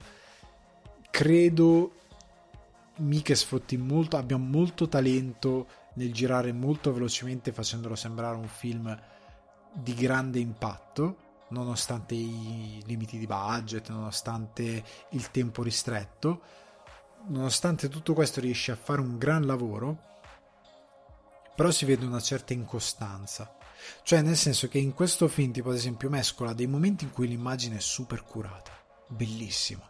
Sono dei momenti in cui questa immagine con dei tagli di luce, con, con la composizione delle immagini, con scene drammatiche molto interessanti, scene di battaglie che per quanto semplici, scene di battaglie, queste enormi battaglie tra guerrieri e 100.000 guerrieri che l'attaccano, per quanto semplici funzionano per quello che devono fare, anche se non molto spettacolari, non particolarmente coreografate, la coreografia è molto semplice, però sono comunque di impatto e altre scene sono comunque di impatto, hanno un gusto per eh, il gore, un gusto per la violenza che è sempre interessante, che Mike mette sempre nei suoi film. E poi ci sono altre scene che sono più sporche, sono un po' più buttate lì. Sono... C'è una scena dove improvvisamente c'è una macchina a mano e non ne capisco bene il senso. Sembra una cosa improvvisata, dove improvvisamente la messa in scena e la fotografia perdono qualità. Cioè, nel senso che diventa improvvisamente palese che è su un set. Cioè, su un set nel senso di eh, che è su che sta riprendendo una capanna magari costruita appositamente e una zona naturalistica dove sono andati a girare in quella giornata quando magari due shot prima ti vendeva benissimo l'idea che eri nel Giappone diciamo feudale di quel col samurai e quant'altro. Scena, lo shot prima te lo vende lo shot dopo non te lo vende più. E diventa quasi da tv del pomeriggio perché ormai dire televisione non ha senso da proprio tv cheap o comunque da un, un film a molto basso budget. E sono un paio di shot non è sempre così. Però ha delle scene super spor- degli shot super sporchi delle scene incredibilmente rifinite e delle scene semplicemente normali dove non c'è grande cura ma non c'è neanche sciatteria. Sono delle belle scene. E quindi ha questa altalenanza tecnica. Cioè il film parte con un bianco e nero ok? Con un bianco e nero che inizialmente stavo dicendo bello poi mi sono ricordato com'è un bel bianco e nero se lo, l'avesse studiato bene, come una bella messa in scena apposta per il bianco e nero e ho detto un meno bello. Eh, nel senso che è apprezzabile l'idea, però poteva studiarla di più. Però se fai 100 film non hai il tempo di studiare approfonditamente la fotografia e la messa in scena di quel bianco e nero e di eseguirla in un certo modo, magari richiamando in modo più epico e in modo più grande certi anche capolavori della cinematografia giapponese, ma io non credo che quello sia l'intento di Mike pur non avendo approfondito tantissimo il personaggio, dichiarazioni e quant'altro, però io credo che non sia quello il suo intento, credo che sia molto più per divertiamoci con questa storia e mettiamoci tanto bel mestiere, però non arriva mai a fare quella ricerca e quello studio, altrimenti ripeto non gireresti cento, oltre 100 film in una carriera così eh, frenetica, ecco. Comunque eh, è un film che è molto bello, non fraintendetemi, a livello visivo, a livello di scene di combattimento è molto interessante, non è mai buttato via. Questo sia chiaro, è molto divertente. L'unica cosa dura due ore e mezza e questo era un film popcorn. Cioè, tratto anche dal manga. Io non so com'è il manga, non so se magari è più aulico, se è più eh, ricercato in alcune cose, se è più drammatico, però poteva essere molto, molto, molto più popcorn. Cosa intendo per po- popcorn? Poteva darti più il gusto dei combattimenti, cioè una ricerca più. Eh, de, de, degli stunt, delle scene di combattimento, delle coreografie molto più interessante. Cioè, nel senso che potevano dedicarsi di più a studiare gli scontri, anche perché, come dico sempre, gli, le coreografie sono comunque narrazione. Quindi ti dicono come si comportano dei personaggi, come si muovono dei personaggi, qual è il loro tipo di anche impegno emotivo che mettono in certe cose, se importa di morire o meno in determinati scontri per come combattono questa cosa non c'è. Per quanto, ripeto, non sono brutti, non sono posticci, eh, però non c'è. Non c'è la ricerca di un, comunque un canovaccio di intrattenimento, per quanto sia una sorta di dramma action, però non c'è la ricerca di quel bel intrattenimento che a volte esplode in arti mozzati e cose così, però non c'è quella neanche ricerca estetica di non lo so, una spadata che ti taglia eh, che taglia il petto e quindi va in fiotti di sangue, non c'è quella cosa lì. Sono dei momenti in cui ci sono delle battaglie campali con 2 miliardi di, ehm, di, di, avversari, ci sono letteralmente fiumi di sangue, letteralmente, cioè per terra ci sono dei fiumi di sangue, i, scivolano nelle pozze di sangue, è una, è nell'interiore, è una cosa molto... Ehm, comunque che dà un certo tipo di spettacolarità quel tipo di epica. Tuttavia, c'era una ricerca secondo me di, di, di, spettacolarità che poteva essere fatta. E devo dire una cosa non sempre gradita neanche a me il film poteva essere asciugato per essere molto più spettacolare perché alla fine è una storia di vendetta duplice con un personaggio immortale che ha determinati rimpianti determinati dolori in base alla sua storia di origini con un altro personaggio che cerca vendetta per delle motivazioni diverse, che fa leva sulla moralità del protagonista e sul dolore del protagonista e che sostanzialmente fa una sorta di torre cinese, perché è lui che per arrivare a quest'altro, eh, a questo villain che deve abbattere per vendicare eh, la ragazzina, cioè per, ass- eh, per asservire alla vendetta della ragazzina, lui si deve scontrare con una serie di, diciamo, di generali di bracci destri che ha questo spadaccino incredibilmente abile che ha una scuola sua di spadaccini che cerca di imporre su tutto il Giappone e quindi è una cosa molto semplice, molto eh, John Wick, molto altro cinema anche di Hong Kong che ha questa struttura. Poteva essere asciugato, poteva essere reso comunque più John Woo, più epico in determinati scontri a livello di eh, cappa e spada, poteva essere molto più intelligente eh, nella ricerca, però ripeto io credo che non, non, abbia proprio investito molto in questo aspetto. Poteva essere più breve, poteva essere più di intrattenimento, poteva essere più visivo a livello di coreografie e impressionante anche a livello di, eh, di messa in scena di determinati... cioè la presentazione di alcuni di questi personaggi con il quale il protagonista si scontra è molto sciapa cioè vengono buttati nel mezzo e basta, molto svogliatamente, non c'è una grande caratterizzazione, quando in verità è chiaro che visivamente e anche si vede che ha dei limiti con un manga a livello di idee visive, che lui tende a mantenere come ha fatto tipo in Yattaman, però ecco, si vede che ha determinate ispirazioni, ma si vede che lui non ci ha messo molto mestiere nel tradurre a schermo. Potevano essere presentati in modo molto più epico, tanto quanto la figura del guerriero a me non piace molto come combatte perché è poco coerente. Cioè cap- si capisce che lui in quanto immortale abbia desiderio di morire. Come capita, è un tema molto banale, molto ricorrente, è un cliché che io non amo più. cioè è diventato un po' a noia. Però se sei immortale, cerca di sfruttare la tua immortalità in combattimento in modo intelligente, quando invece l'espediente che ha questo film e che hanno molti altri, è una cosa mia soggettiva, quindi non è oggettiva, è che è come in un videogame quando tu inizi ad avere delle abilità che ti rendono incredibilmente sgravo, cioè smetti di curarti di determinati attacchi e prendi anche danno perché tanto sai che c'è quell'abilità che ti aiuterà che ti rende incredibilmente forte. L'immortalità qua è un po' la stessa cosa, cioè questo samurai, questo guerriero che viene presentato come incredibilmente abile, che ha ucciso 100 uomini da solo e si è battuto, eccetera, eccetera, poi improvvisamente è un brocco. Ed è un brocco, capisco che il film voglia dirmi lui non ha neanche troppa voglia di vivere, si affida troppo a questa cosa che è immortale. Capisco, però lui non è neanche così abile, perché gli scontri non sono così pensati. Cioè sono ben realizzati, ma in modo molto normale, diciamo, non hanno niente di strabiliante, non hanno nulla di ricercato. Secondo me è un po' una...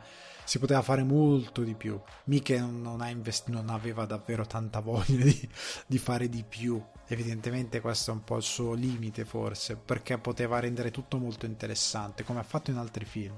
Sono altri film e di uno ve ne parlerò magari per il cinema d'estate, investe un po' di più investe un po' di più a livello di, di creatività, di, di, anche di regia, di ricerca di stilemi eh, visivi e anche di coreografie.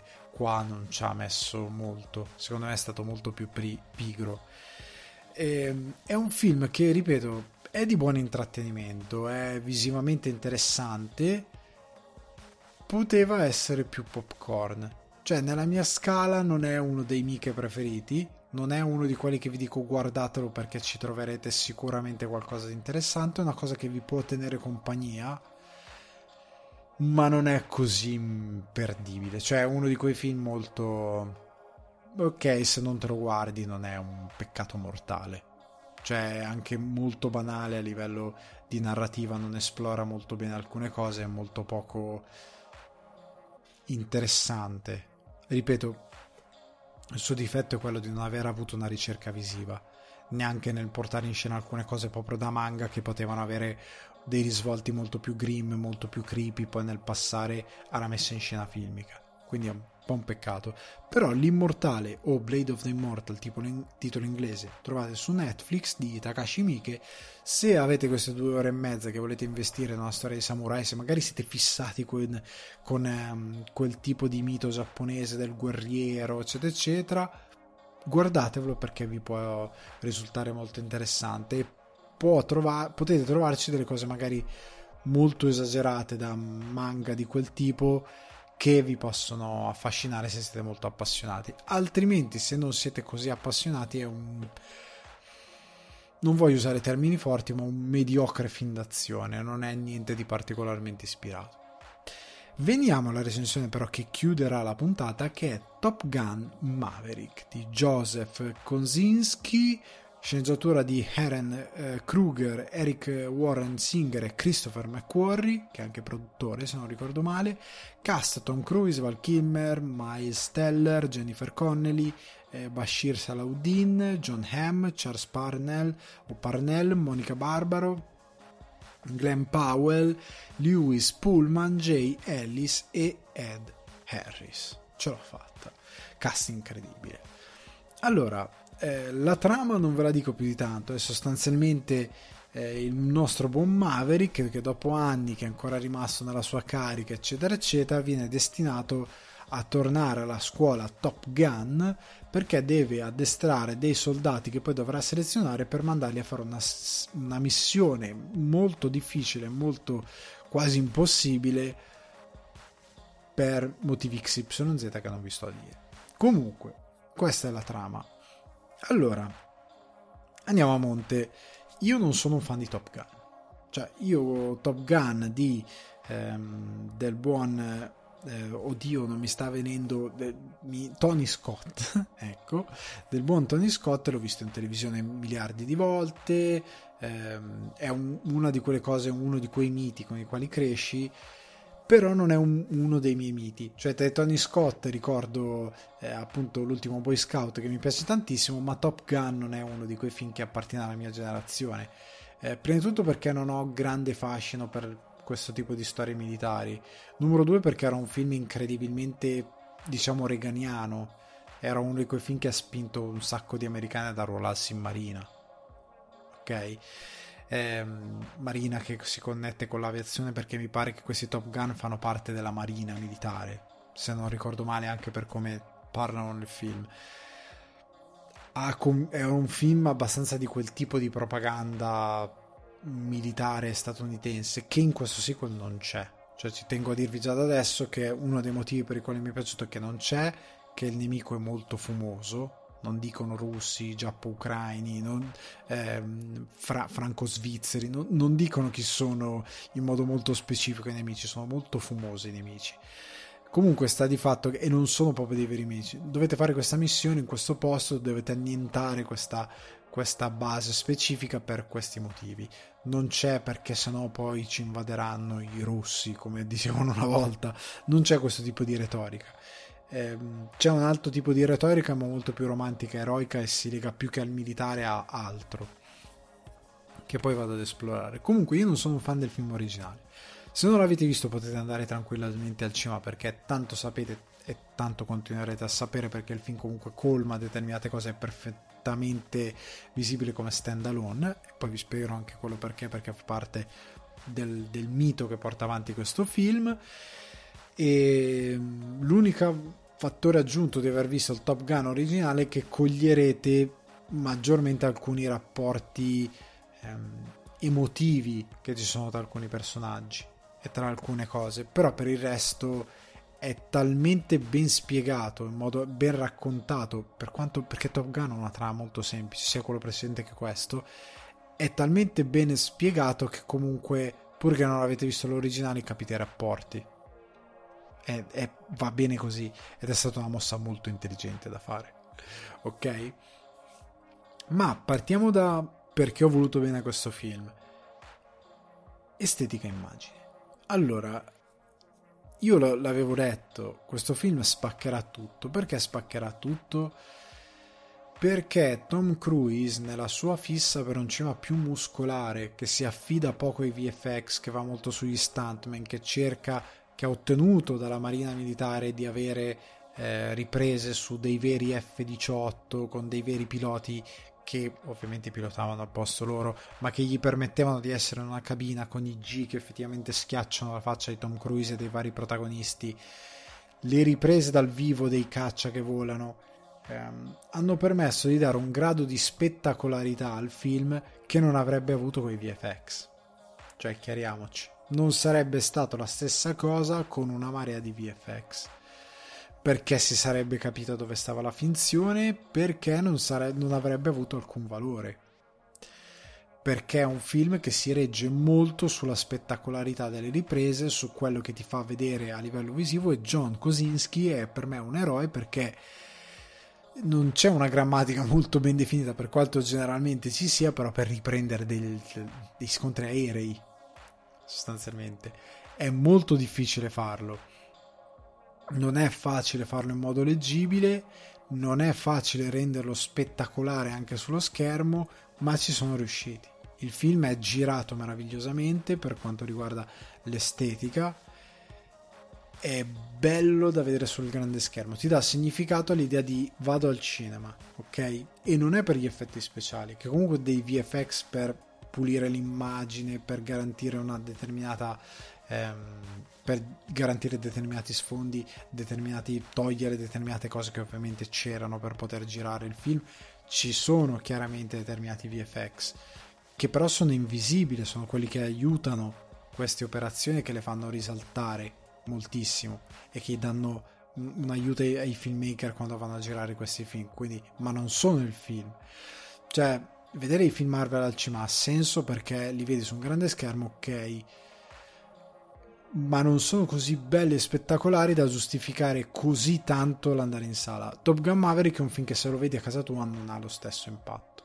Per quanto uno possa dire, ma io ho il televisore con l'impianto, sì sì, ma non è la stessa cosa di andare al cinema e vederlo sul grande schermo. Questo ti dà veramente significato l'idea, guardalo su uno schermo bello, guardalo in un cinema bello se lo guardi in un cinema del cavolo perde valore. Se lo guardi in uno schermo non così spettacolare perde valore. Quindi vi consiglio vivamente di andarlo a guardare in una bella sala, perché ne vale la pena. L'altra cosa che è molto bella è Tom Cruise ha ben chiaro, cosa che dissi anche con Mission Impossible Fallout, perché è lì che c'è un vero cambio, l'idea di descrizione di un certo tipo di eroe cinematografico. Top Gun Maverick ehm, contrariamente a 007 No Time to Die, ha molto più chiaro l'idea di cosa deve essere un eroe cinematografico. È anche per questo che è stato detto Tom Cruise l'ultimo volto, l'ultima star di Hollywood, perché il suo personaggio è epico, ha un, la forza dell'eroe. E la forza dell'eroe è un po' quella della logica di, di Stallone, del Rocky di Stallone, cioè un, un uomo comune reso straordinario da un certo tipo di volontà, da un certo tipo di fissazione, un po' come Ford v Ferrari.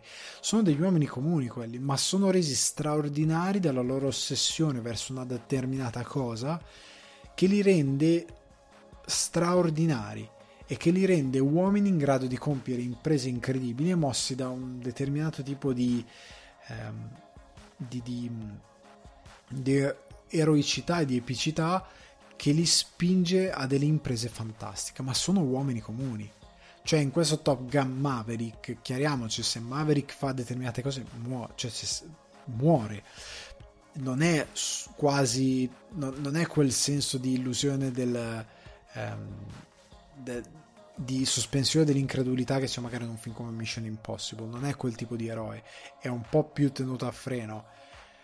Ma è per certi versi anche eh, indicativo di Tom Cruise. C'è anche una battuta che a un certo punto che è fatta verso Maverick, però che sembra fatta verso Tom Cruise. Ok? Poi guardando il film, se l'avete visto, lo capirete. Cioè, sembra proprio che in quel momento parli a Tom Cruise il film. Però è anche Maverick, cioè è rappresentativo di quello che lui è come star, ok? Quello che è disposto a fare, perché lui io, io, non sono un fan del fatto che lui sia in Scientology, non mi piace per nulla quella cosa lì. Però lui a livello psicologico ha trovato una forza nel dire io faccio il mestiere più bello del mondo, probabilmente. Ne ha ossessionato e ne ha ossessionato per farlo al meglio. Lui spinge se stesso alla Batman al limite più assoluto per essere grandioso in quello che fa, per fare gli stunt come li vuole fare, per fare tutto in modo che il cinema viva al 100% ok? E che quello sia il suo valore aggiunto come Tom Cruise, ok? E questa cosa riesce benissimo. Cioè, vedere ancora una volta Tom Cruise sulla moto che va senza casco. Mi rendo conto che possa sembrare una vaccata, però dà valore a quel personaggio, a quello che lui è a schermo.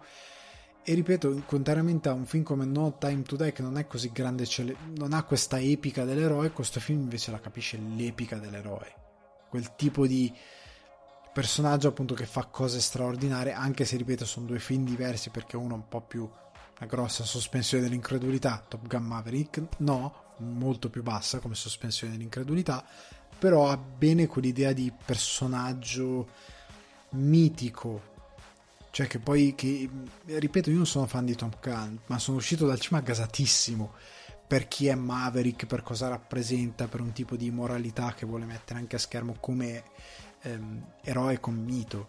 Mi è piaciuto molto. Tom Cruise ce l'ha ben piantata in testa. Il film, oltre ad essere spettacolare, ti dà un personaggio che eh, per certi versi ammiri. Vorresti essere un po' Tom Cruise.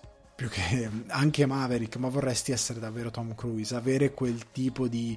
Ehm, di forza mitica che passa attraverso la sua uso un termine che va di moda resilienza piuttosto, piuttosto che attraverso la sua ehm, un, un, tipo diverso di epica che non posso dire che fa spoiler fa, fa, altamente spoiler comunque è un film che eh, ripeto pur non avendo un particolare legame rispetto a Top Gun però è, mi, ha, mi ha dato tensione mi ha dato veramente tensione cioè sono stato in pena per determinati personaggi, per determinate cose. Eh, mi, mi, ha, messo, ok, proprio come si dice in inglese, eh, per essere on the edge of your seat, quindi sul, sul uh, in bilico, sul, sul bordo del, del, del seggiolino del cima, cioè sei proprio teso, ti dà quel senso di aspettativa, tensione, eh, ti dà quel senso di... è anche commovente in certi momenti. È proprio commovente perché capisci da dove vengono certi personaggi, i rapporti con certi personaggi, capisci ehm, anche nelle spacconerie chi sono, dove vanno, dove vengono.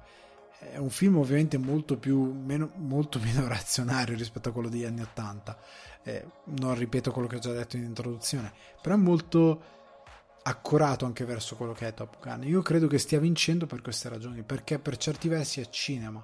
Ed è da tanto tempo ripeto eh, i film di supereroi a me piacciono perché sono legato ai supereroi, ne capisco gli enormi limiti, ne capisco anche quando vanno, ne parlo bene, sono anni, a parte forse The Batman che è stata una bella sorpresa, però generalmente quelli della Marvel sono quando va bene un 7, ok? Tranne casi eccezionali non vanno mai oltre quel ok va bene, pur avendo degli enormi limiti che appunto lo portano a un voto mediocre.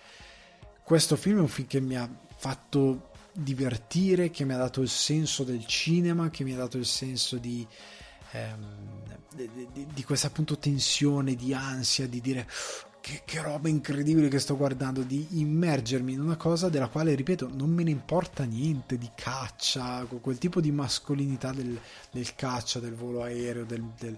a me non me ne è mai fregato nulla. La Vespa blu è quello che e tuttavia eh, mi sono affezionato a questo film, mi sono affezionato ai personaggi, ho quasi pianto inconsolabilmente quando ho visto Val Kilmer apparire a schermo.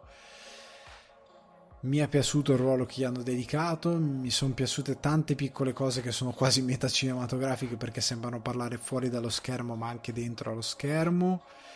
Ehm, è un bel film, è proprio un bel film, è spettacolare a livello tecnico, può anche non fregarvene niente della storia, ma è spettacolare a livello tecnico, non è spaccone, eh, Tom Cruise non si vuole vendere in determinati modi, anche quando ci sono delle scene dove potevano andare oltre vendersi in determinati modi, si rendono conto dell'età che hanno e dove sono, di cosa rappresentano eh, e di cosa rappresentano quei personaggi in quel momento del tempo e um, Tom Cruise sembra più rendersi conto quando si deve mettere da parte quando si deve mettere in primo piano.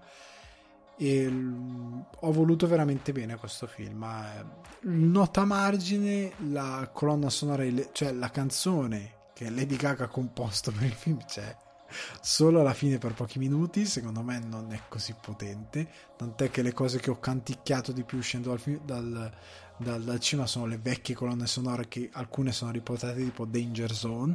Na na na na na na na Danger Zone. E quella cosa lì l'ho, l'ho canticchiata di più rispetto a quelle, quelle Lady Gaga. Non la conosco, non me la ricordo e puff, volata via. Io credo che nessuno sia stato contento di quello che lei ha fatto. Nessuno. E non te la ricordi mai andando al cinema e guardando il film. Credo abbia toppato clamorosamente. E andate a vederlo. Se volevate dei motivi, ripeto, io non sono per nulla legato alla poetica del film originale, non sono neanche legato al film originale, mi è piaciuto un sacco. A livello tecnico, eh, ecco una cosa che discutevo anche in live con eh, il buon Emanuele Antolini di Cinefax era porca miseria, essere il DOP, essere l'operatore di macchina, essere sul set a fare determinate riprese deve essere stata una ficata pazzesca, pazzesca. Cioè, ma anche, eh, ma anche Tom Cruise, cioè tanti attori che no, vabbè, è stand double anche per fare le cose. Cioè, Tom Cruise sta, ha delle esperienze di vita. Cioè, se Tom Cruise dovesse ritirarsi domani, che non credo, però se domani dovesse dire ok, basta, non faccio film, film d'azione, io non credo avrebbe alcun rimpianto. Cioè, ha fatto, credo, tutto quello che poteva fare tutto il fattibile l'ha fatto. Come uno come Keanu Reeves ha fatto tutto il fattibile. Hanno dato tutto quello che potevano dare per fare questo tipo di cima di intrattenimento che è bello, che rimane perché Top Gun Maverick tra 30 anni non è che potrei dire ci sono dei VFX che non tornerà comunque. Cioè, tra 30 anni, secondo me, lo puoi guardare e dire: Porca miseria, che bel film. Cioè, varrà ancora, secondo me, a livello di di immagine, di tecnica, sarà ancora lì. Tanti film che vediamo oggi sono fast food, sono usa e getta. Questo film non lo è, per quanto a meno che io non mi stia dimenticando di qualche immagine, però non credo. È un film che rimane per come è concepito grazie a un'idea più muscolare piuttosto che affidata interamente ai VFX. Quindi ragazzi, questa era la mia recensione di Top Gun Maverick Abbiamo finito un'altra puntata di Sul divano di Ale. Eh, io vi ricordo che potete sostenere il progetto su buymeacoffee.com slash sul divano di Ale. Che questo lunedì alle 21.30 non sarò su Twitch, eh, sposto tutto. Vi ricordo di rendere pan per focaccia ai vostri contatti che vi ammorbano costantemente con post e link imbarazzanti facendogli conoscere questo podcast, condividendo il podcast e da condividere con i vostri amici e i vostri eh, amati, cari, eh, vi invito a, prossimamente a seguire il canale YouTube, attivare la campanella, il canale YouTube Alessandro Dioguardi, semplicemente perché ci saranno contenuti originali in arrivo. Settembre sarà una cosa incredibile. Fate conto, sto già lavorando al Divano d'Oro 2022. E ragazzi, un caroso saluto dal vostro host Alessandro Dioguardi. Ci sentiamo con l'after show per i members di Buy Me a Coffee. E ciao!